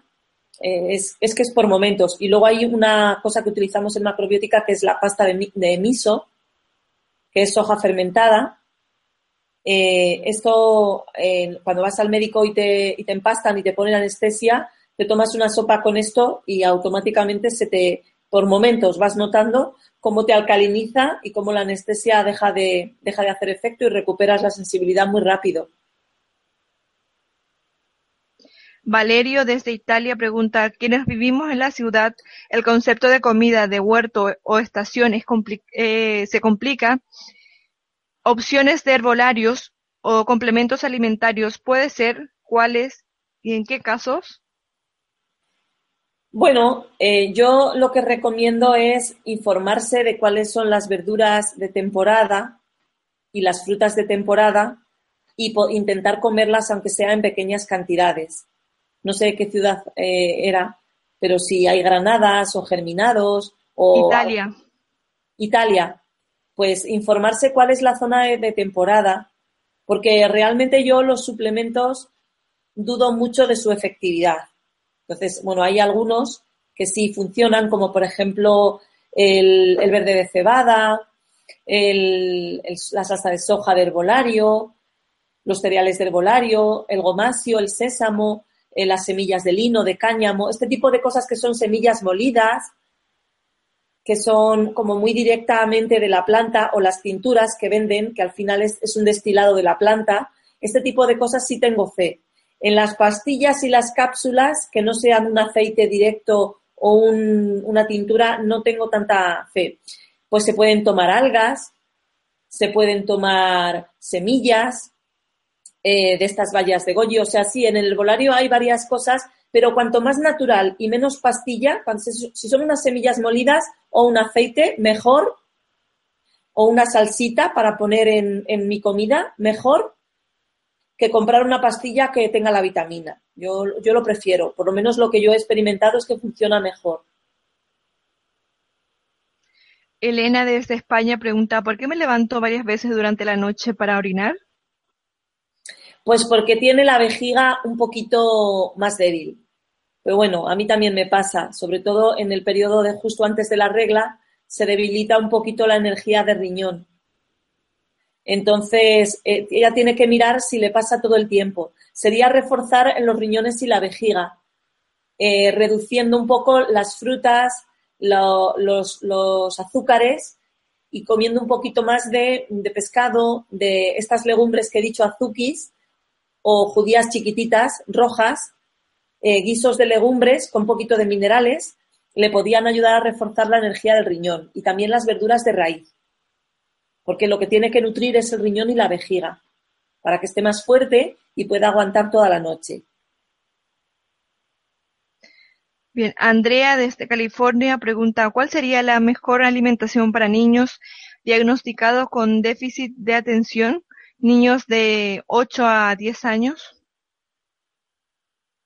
Pues mira, yo lo que yo he experimentado con mis hijos, que lo que más les ha centrado y equilibrado han sido los cereales. Una dieta bastante variada, porque son niños, pueden tomar algo de huevos, pueden tomar pescado, pueden tomar algo de carne de vez en cuando, dependiendo si eres vegana o vegetariana o no, pero sobre todo quitar los refrescos, los azúcares industriales al mínimo. Al mínimo quiero decir, si van a una fiesta y no van a ser ellos el rarito, pues a lo mejor vale, pero no en casa comprar bebidas, refrescos, chuches, caramelos, todo esto los desequilibra. Y empezar a aumentar los cereales integrales en grano, ¿vale?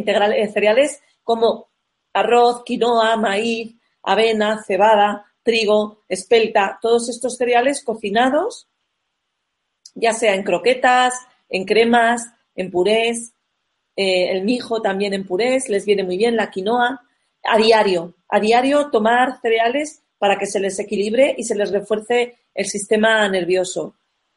Y luego intentar no sobresaturarles de actividades, porque muchas veces las criaturas es que les queremos llevar a 20 sitios y entonces, claro, tienen un ritmo de vida, pero normalmente estos niños es que vienen con una vibración muy rápida y se aburren, y en vez de potenciarles su energía dándoles una serie de estímulos positivos que les centren, pues los desequilibramos más.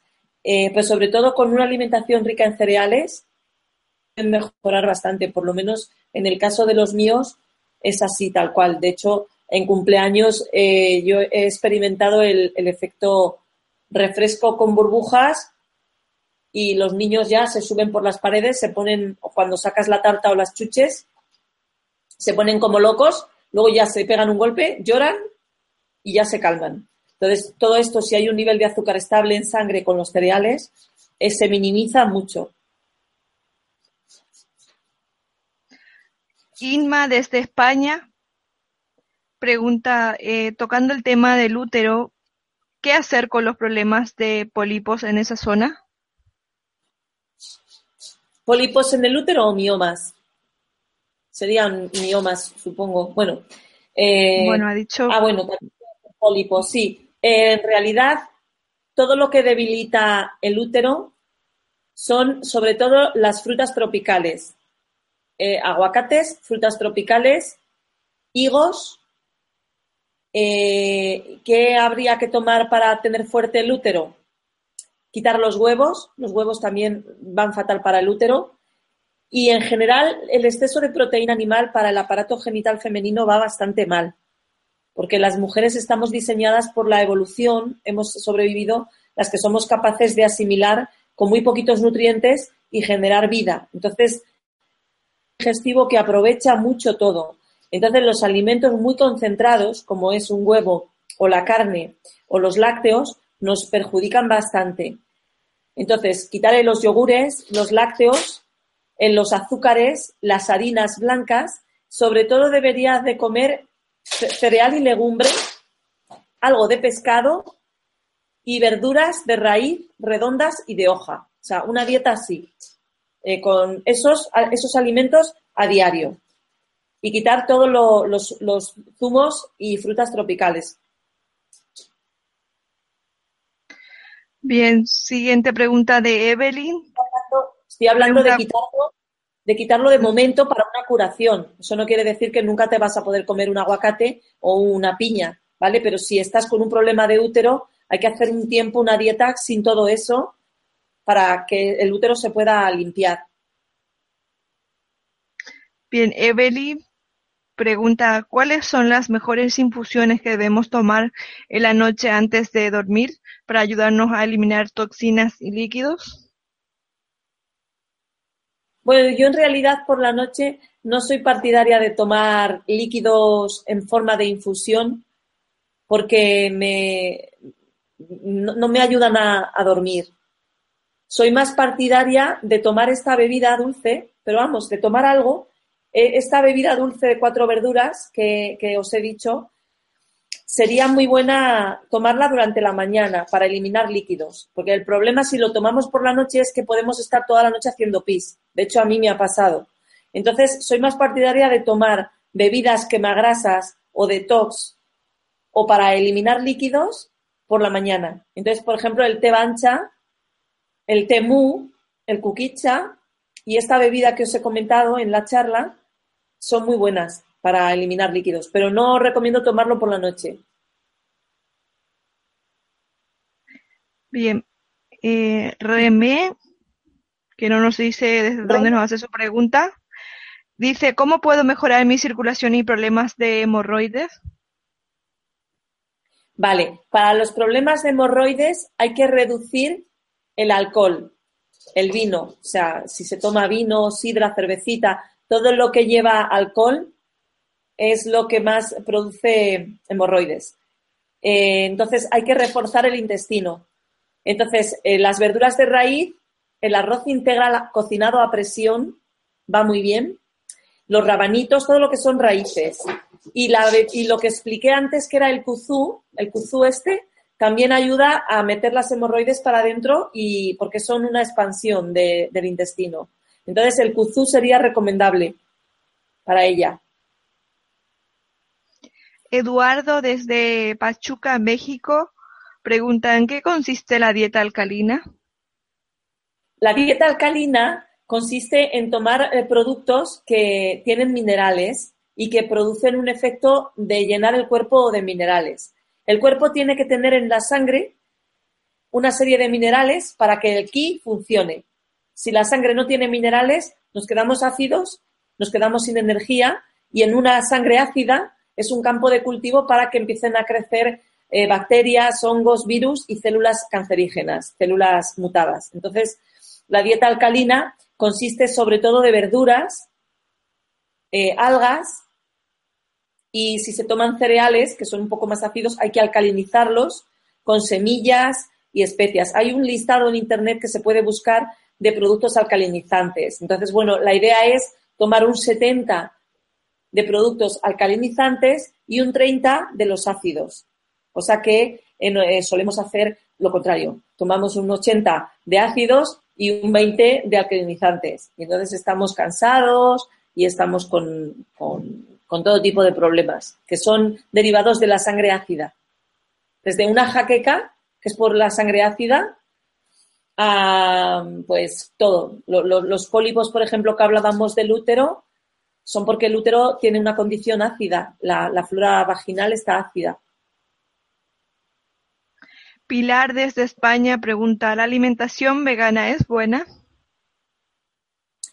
Por vegana entiendo que no se toma producto animal, ¿vale? Entonces, no sería tomando ni mantequilla, ni lácteos de ningún tipo, ni huevos, ni ningún tipo de carne, ni de pescado.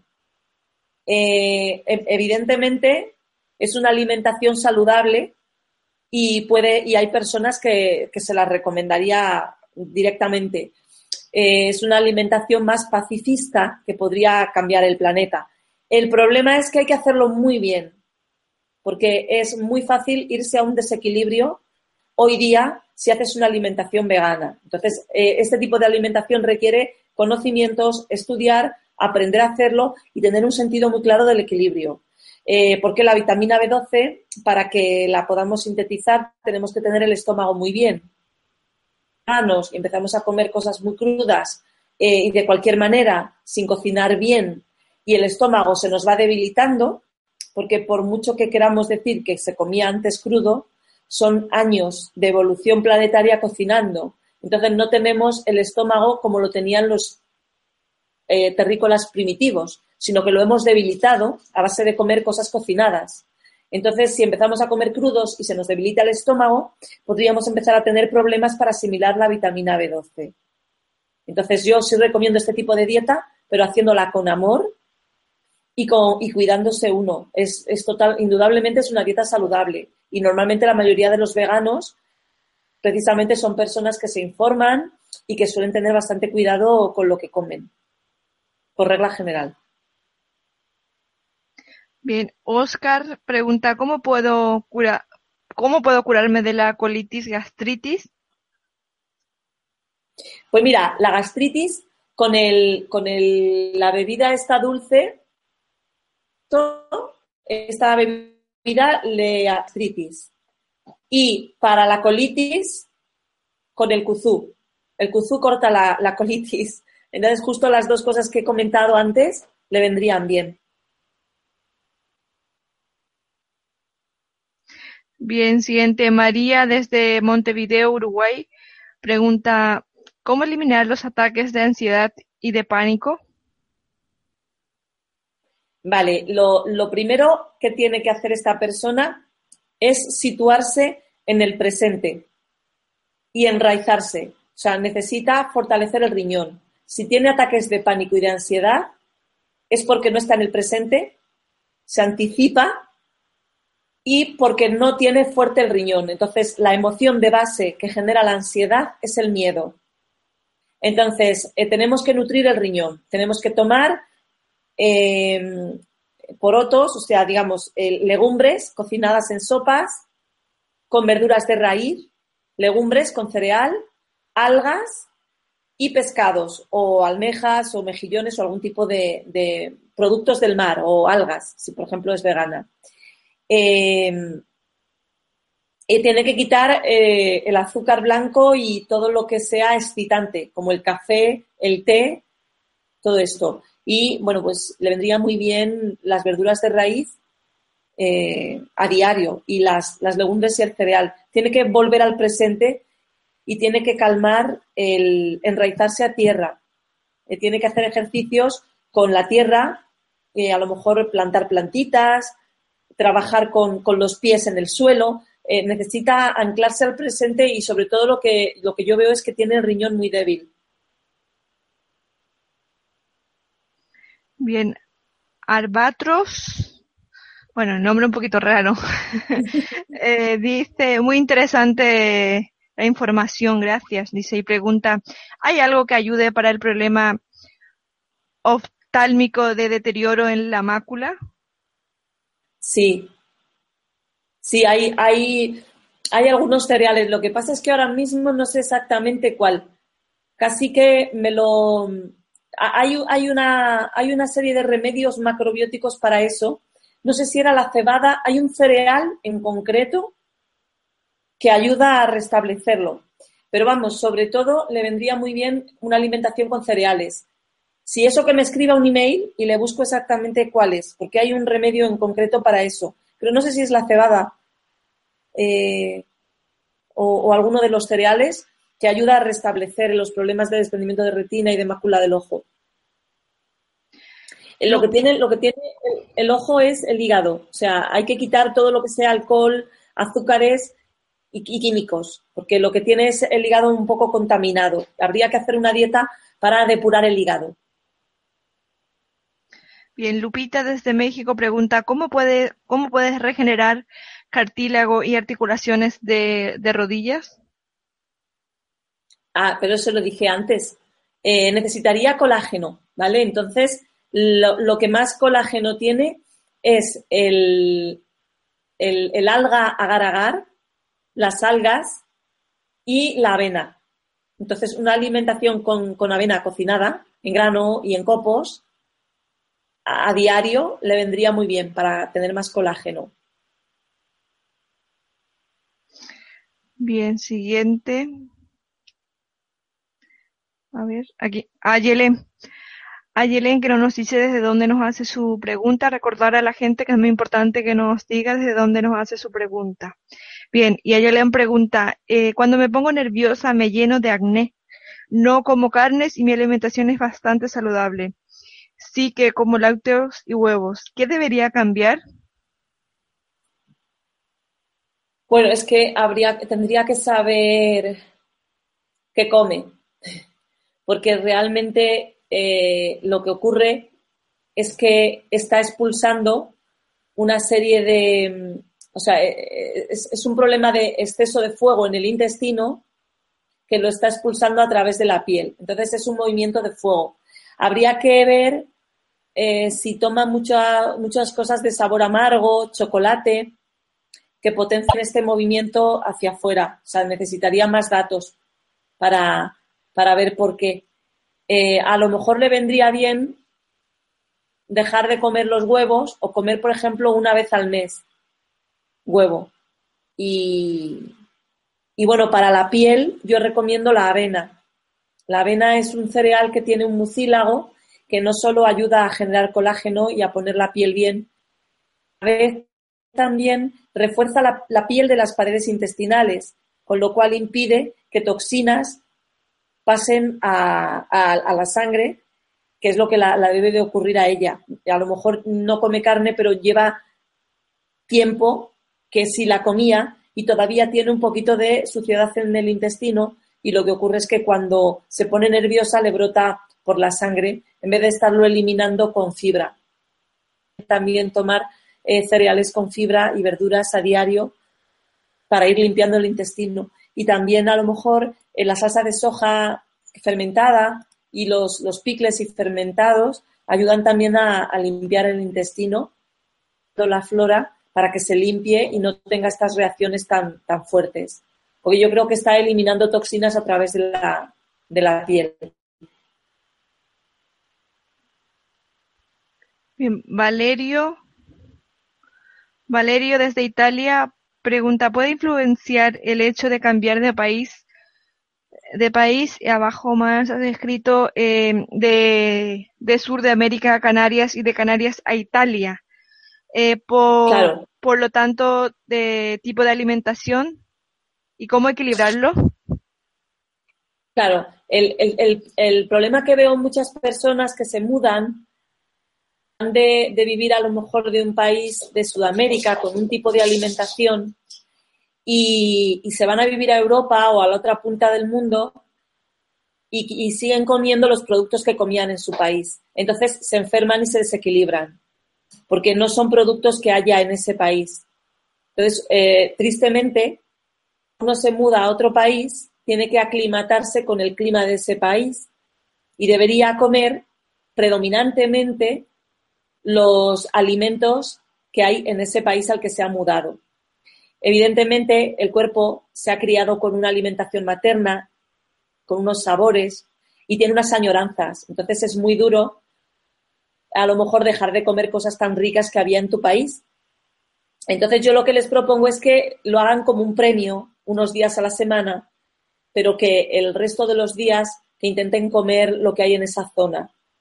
Y claro, pues es que yo lo entiendo porque se echa de menos lo de tu país. Además, es una manera de enraizarte con la madre tierra y de sentir que estás en casa, ¿no? El poder comer lo que comías cuando estabas en tu país.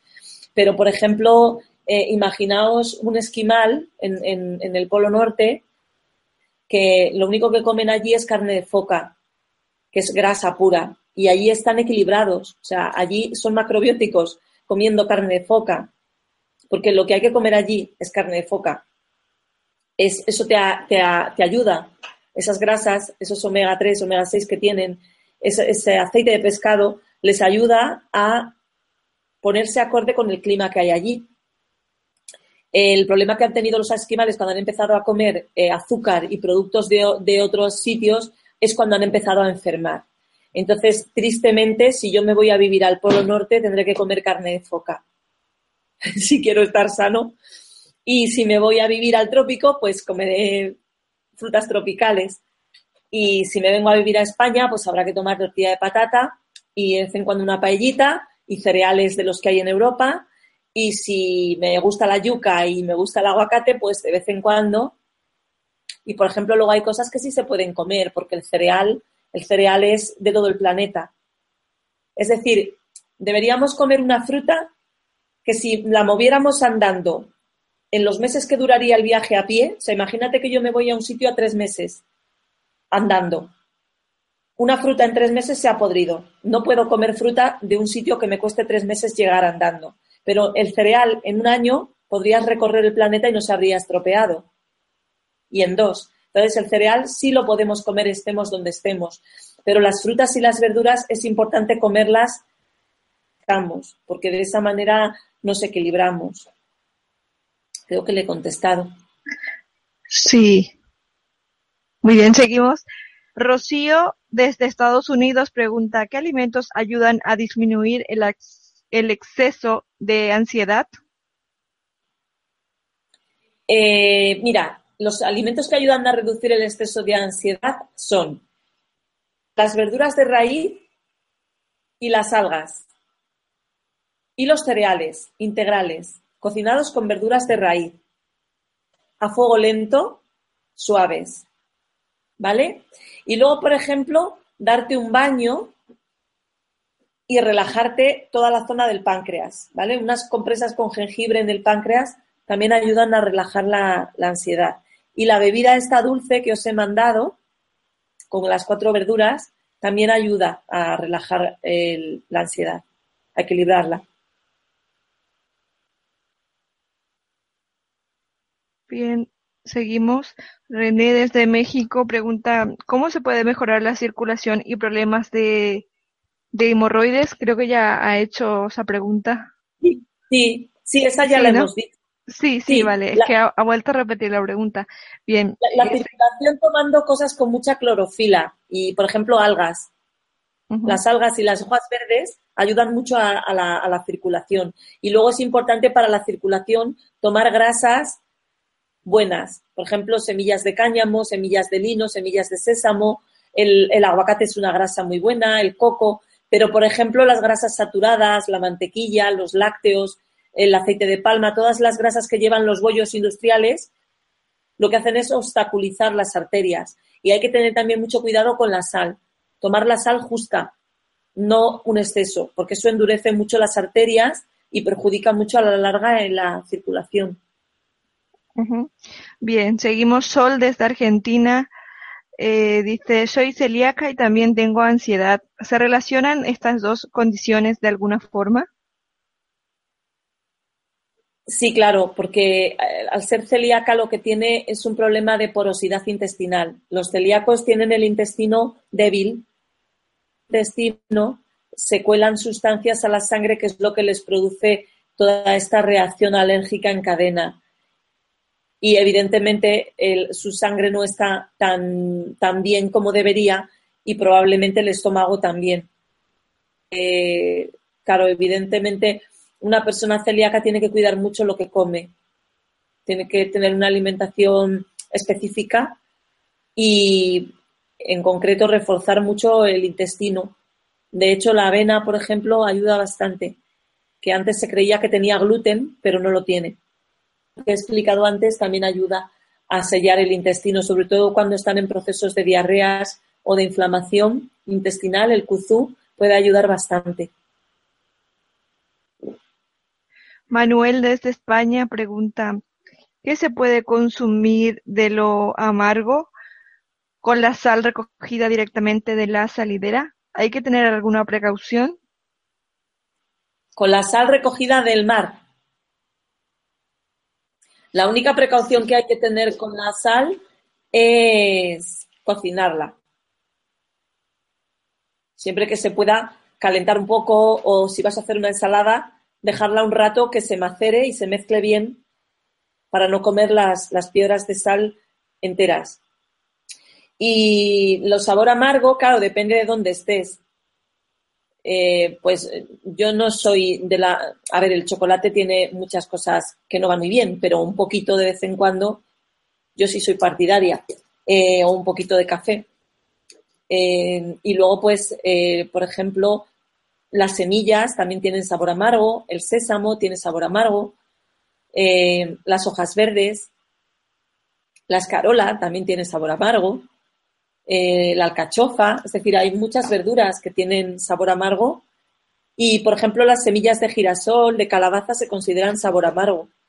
Entonces, y los aceites también se consideran sabor amargo. Entonces, todo eso, si es de buena calidad, también nos ayuda. Por eso los aceites que son sabor amargo buenos, monoinsaturados, lo que hacen es que tienen un montón de uniones o enlaces libres y cuando pasan por las arterias se llevan los ácidos grasos de las grasas que se han quedado pegadas y lo que hacen es limpiar y desincrustar nuestras arterias y ayudar al corazón. De los aceites que se toman y de la grasa que se toma es muy importante. Bien, seguimos. María de los Ángeles. Se me ha olvidado también las especias, que también hay especias que son amargas. Un poquito de especias de vez en cuando también ayudan a equilibrar.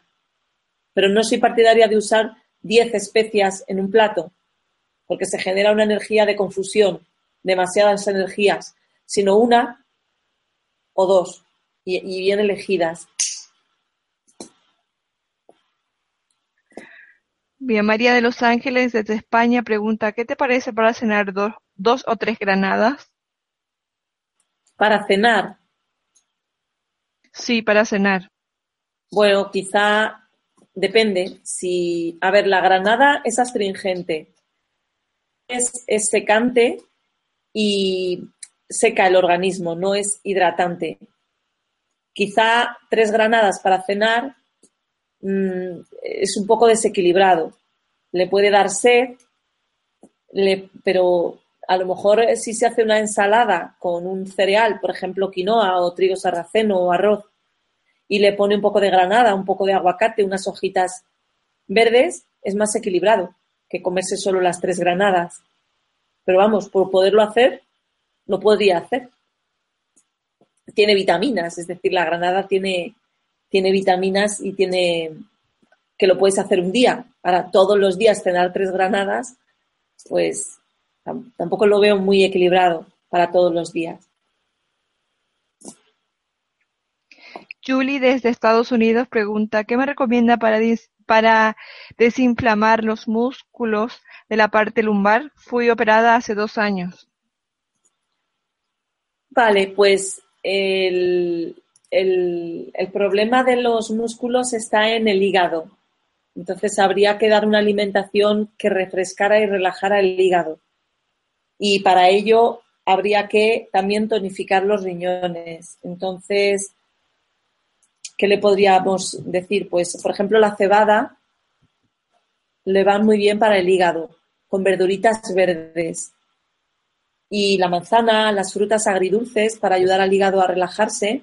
Y luego para el riñón, las verduras de raíz y lo que he dicho antes para el riñón, los minerales, las algas y los pescados.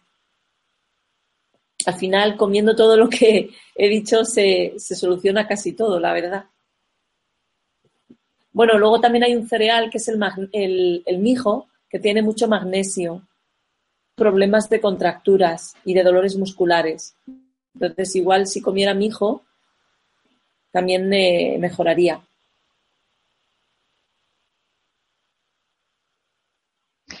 Bien, seguimos.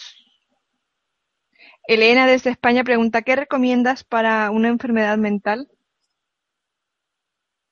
Pues habría que ver qué enfermedad es.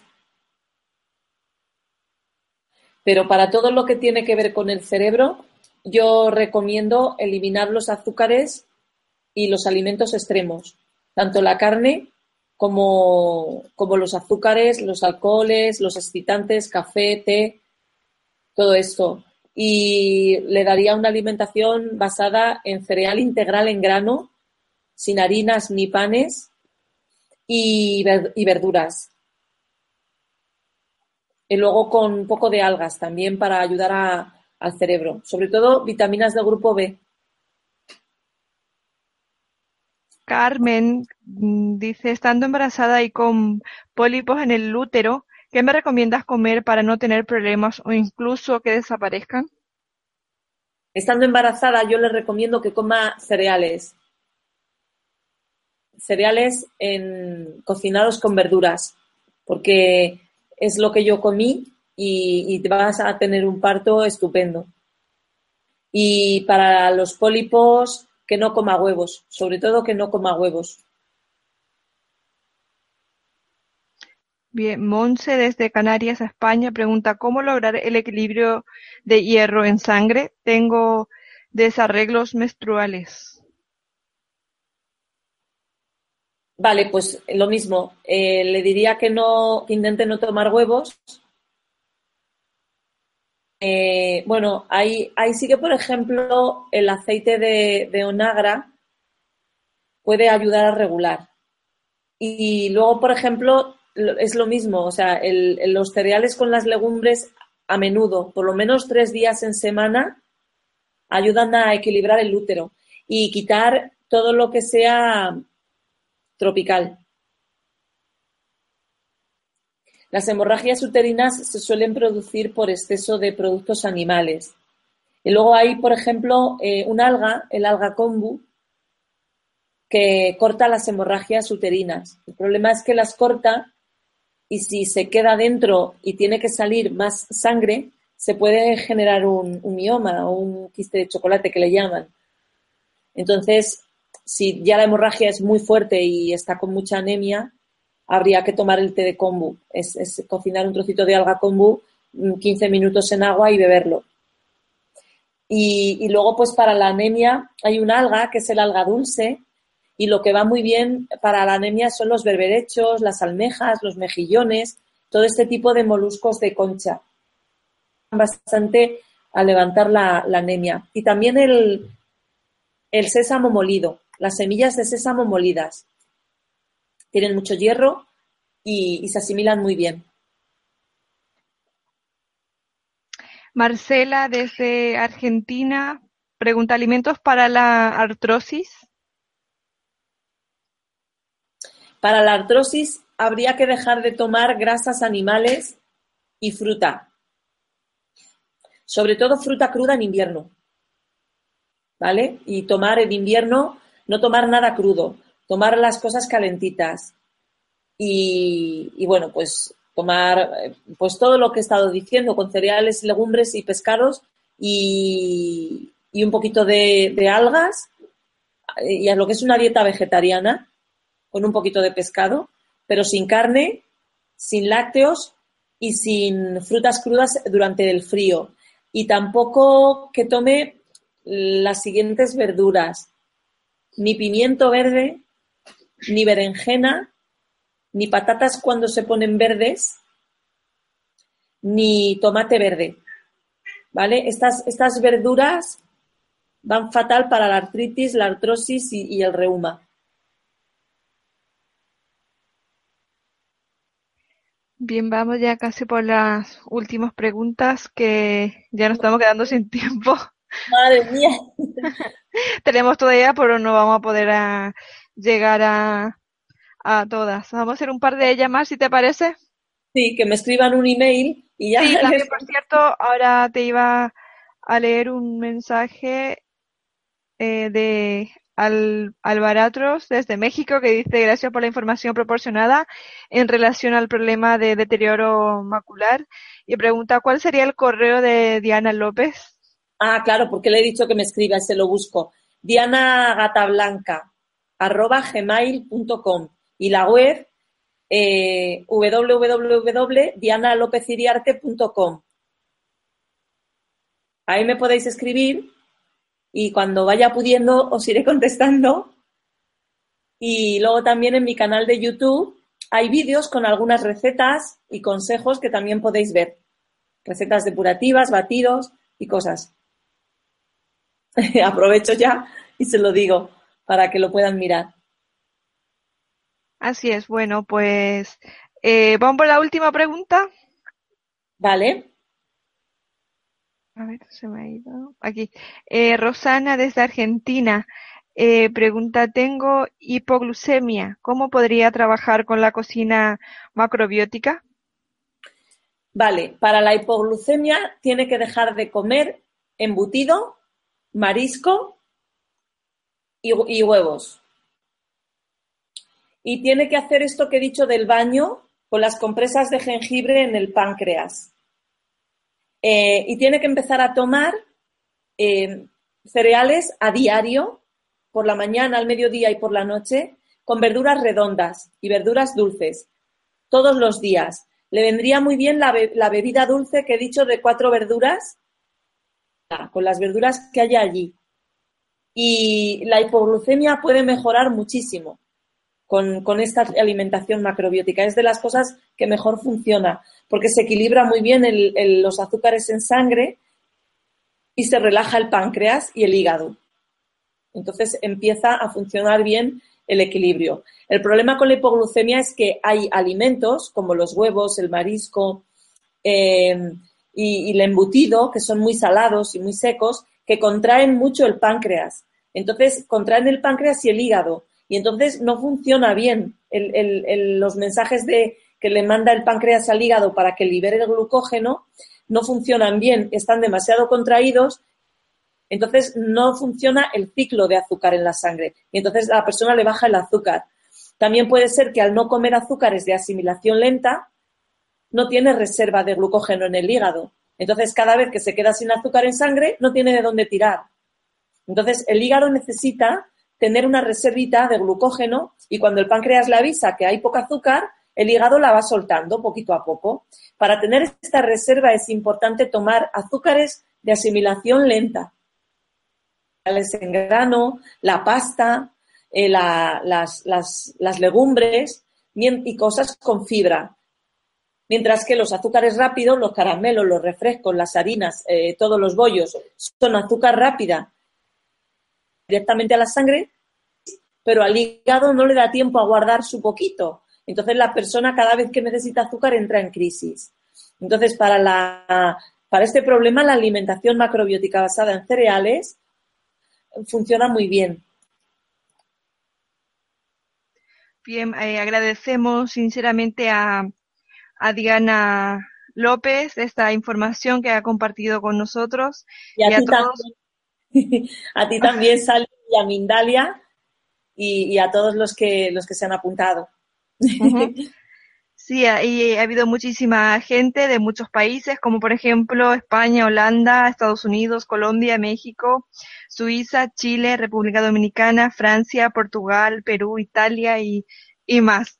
Uh-huh. Recordarte que puedes colaborar con Mindalia.com suscribiéndote a nuestro canal de YouTube, compartiendo la información de Mindalia.com en tus redes sociales o haciendo alguna donación si lo deseas. Entrando en Mindaliatelevisión.com, en la sección de conferencias en directo puedes ver toda la programación de las próximas conferencias, así como miles de vídeos ya disponibles. Recordar también que esta conferencia podrá verse repetida de nuevo en Mindaliatelevisión.com para que puedas repasar conceptos y compartir su información en tus redes sociales. Dejamos estos últimos instantes para que se despida nuestra invitada de hoy. Diana, últimas palabras de despedida para ti. Gracias, Sally, y que muchas gracias a Mindalia y muchas gracias a todos. Y que encantada de estar otra vez con vosotros. De nuevo, muchas gracias, Diana, y hasta la próxima. Hasta la próxima, chao. De nuevo a todos, muchas gracias y hasta la próxima conferencia de Mindalia en directo.